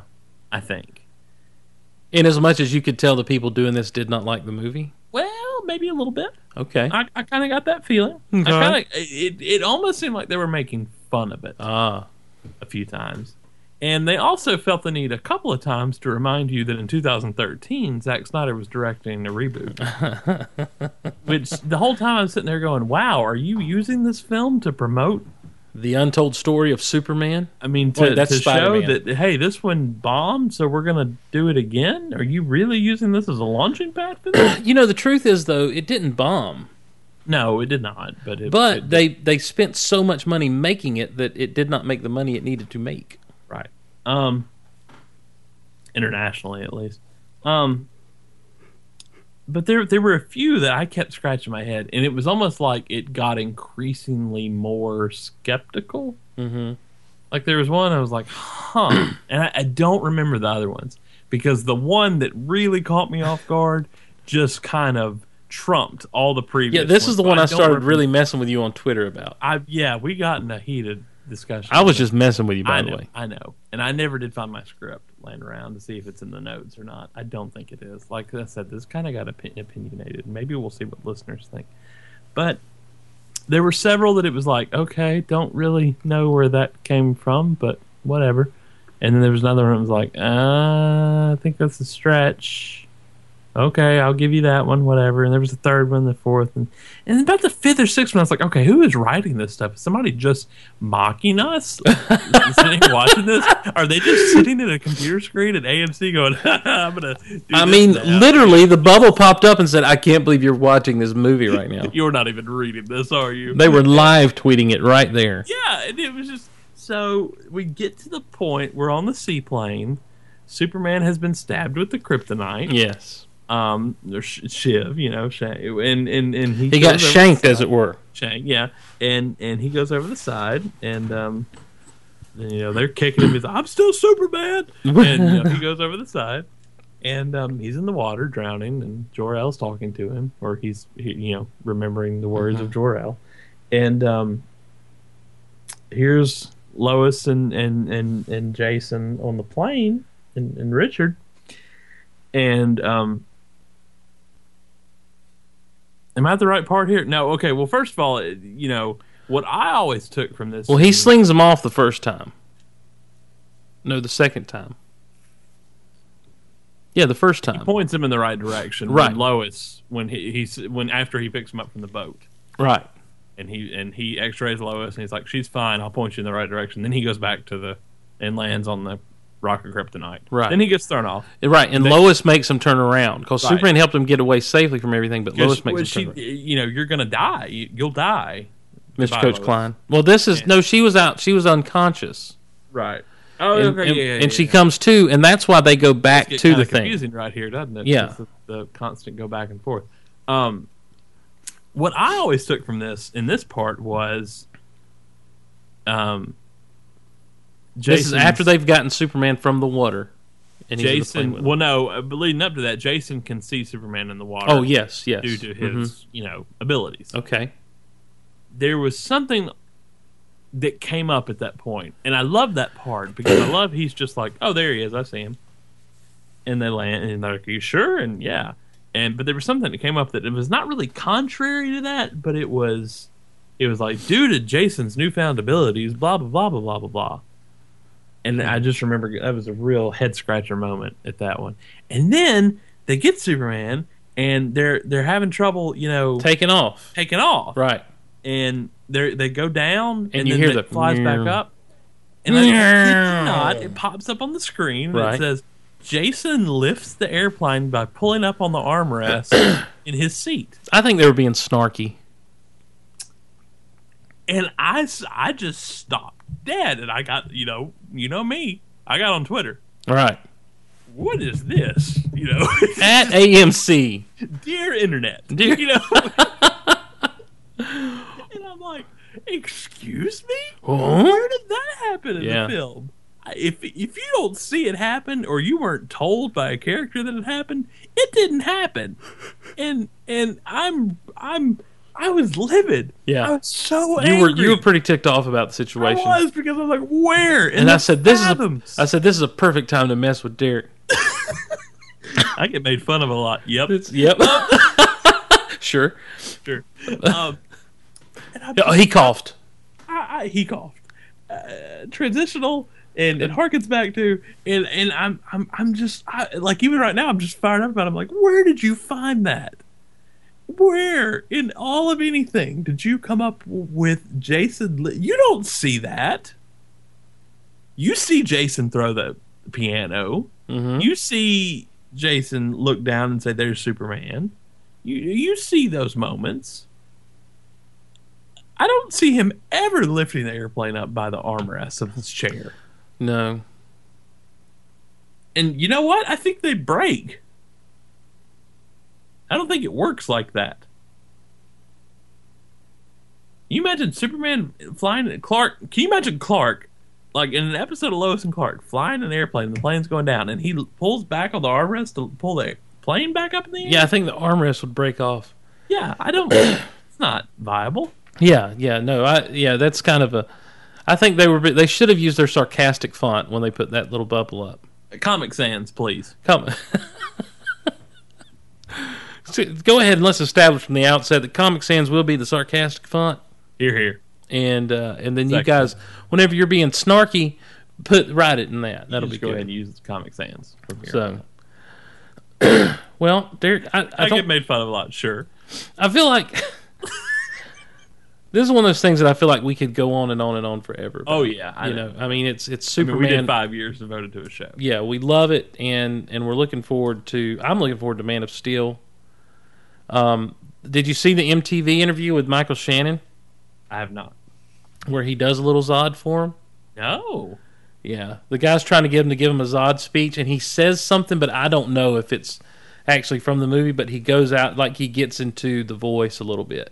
Wow. So you need to check I'm that out. excited. Yeah. Um, well, before we wrap things up and bye bye, Bye bye bye bye.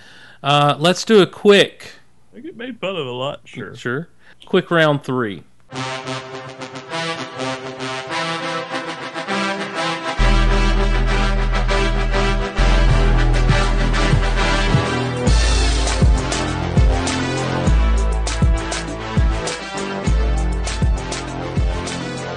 It harkens back to me being made fun of a lot. Well, you're in a transitional phase when that happens. I am. Uh, Derek, we got three topics. They all come from the Twitter, and And I want to thank everyone who sent in topics at Geek Out Loud on the Twitter with a hashtag of round three, making them easy to sort through. There's something else round three because whenever I look for just the hashtag round three, people are always saying something. Yeah, there's some inappropriate stuff. I don't know. I always used to do round three show. okay. I'll start doing that. Maybe we do round three goal. Yeah. so this one comes from at uh, J.M. Sherpa, Jen Sherpa. I believe it's Mike's wife, in fact, who wrote us the email calling out Quentin. Ah. Um, and she says, Small fa- world. Yes. She says, favorite thing about being a geek. Go. Ah, we just covered it. Oh, th- I'm serious. I'm not even kidding. That S shield, there. Well, okay. that and lightsabers. I was going to say lightsabers, so I think we got it covered there. Well done. I mean, I hope I'm not skirting the issue, but lightsabers and the House of El symbol. No, there you go. Um, number two on round three. Best sidekicks. This one comes from at Kind King, the author of Crisis on Infinite Podcasts. Best sidekick to a superhero or just I'd say in general. to be limited? You know, so you could say Enos. But he he's kind of like the dumb henchman of a dumb henchman. That's called back to last episode. yeah. I, I, my mind always immediately goes to Robin because he's kind of the original. He, he, I think he's the quintessential sidekick.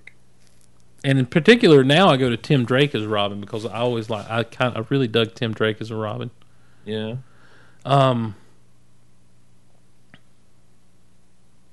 I can't think of any other sidekicks.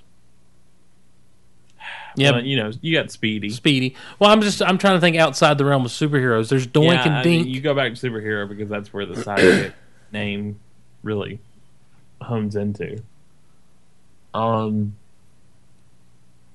I'm gonna say Robin just because I've always, i not because he's the one you go to, but Mm-hmm. because I've always liked Robin. I, I like what he brings to the table, and I like how DC has taken that character, and, and you know, and as he's grown up, you know, has moved him on by either killing him off and bringing him back as a villain, or, um, you know, giving him his own superhero kind of thing, or in the case of Tim Drake, just making him just a great kid and a great sidekick. Um, And I love Stephanie Brown too. yeah, So yep. Uh, so that's that. Okay, then three. Uh, is our The stereo newbie. standoff throwdown smacky down Mackey down. uh, U- Unicron Good. versus the Death Star. this comes from Boshin World or Bos- Bossian World or Boshin World. Brian, uh, Unicron versus the Death Star. Death Star. We got Death Star. Wrap up about that. I don't know, man. I mean, What? if he comes up from behind, they ain't got no lasers going to take him down. What? If Unicron sneaks up on the Death Star, How is Unicron gonna sneak up on the Death Star? my point is, no. if no. he stays behind it, out of the range of the super laser, because he's mobile, he can do that. you got Tie Fighters. What Tie Fighter's going to do to Unicron? you get enough of them out there, he can do some stuff. Nah. I don't think TIE fighters really. Now, Star Destroyers might be able to start m- What lighting them about up TIE a little bombers? bit.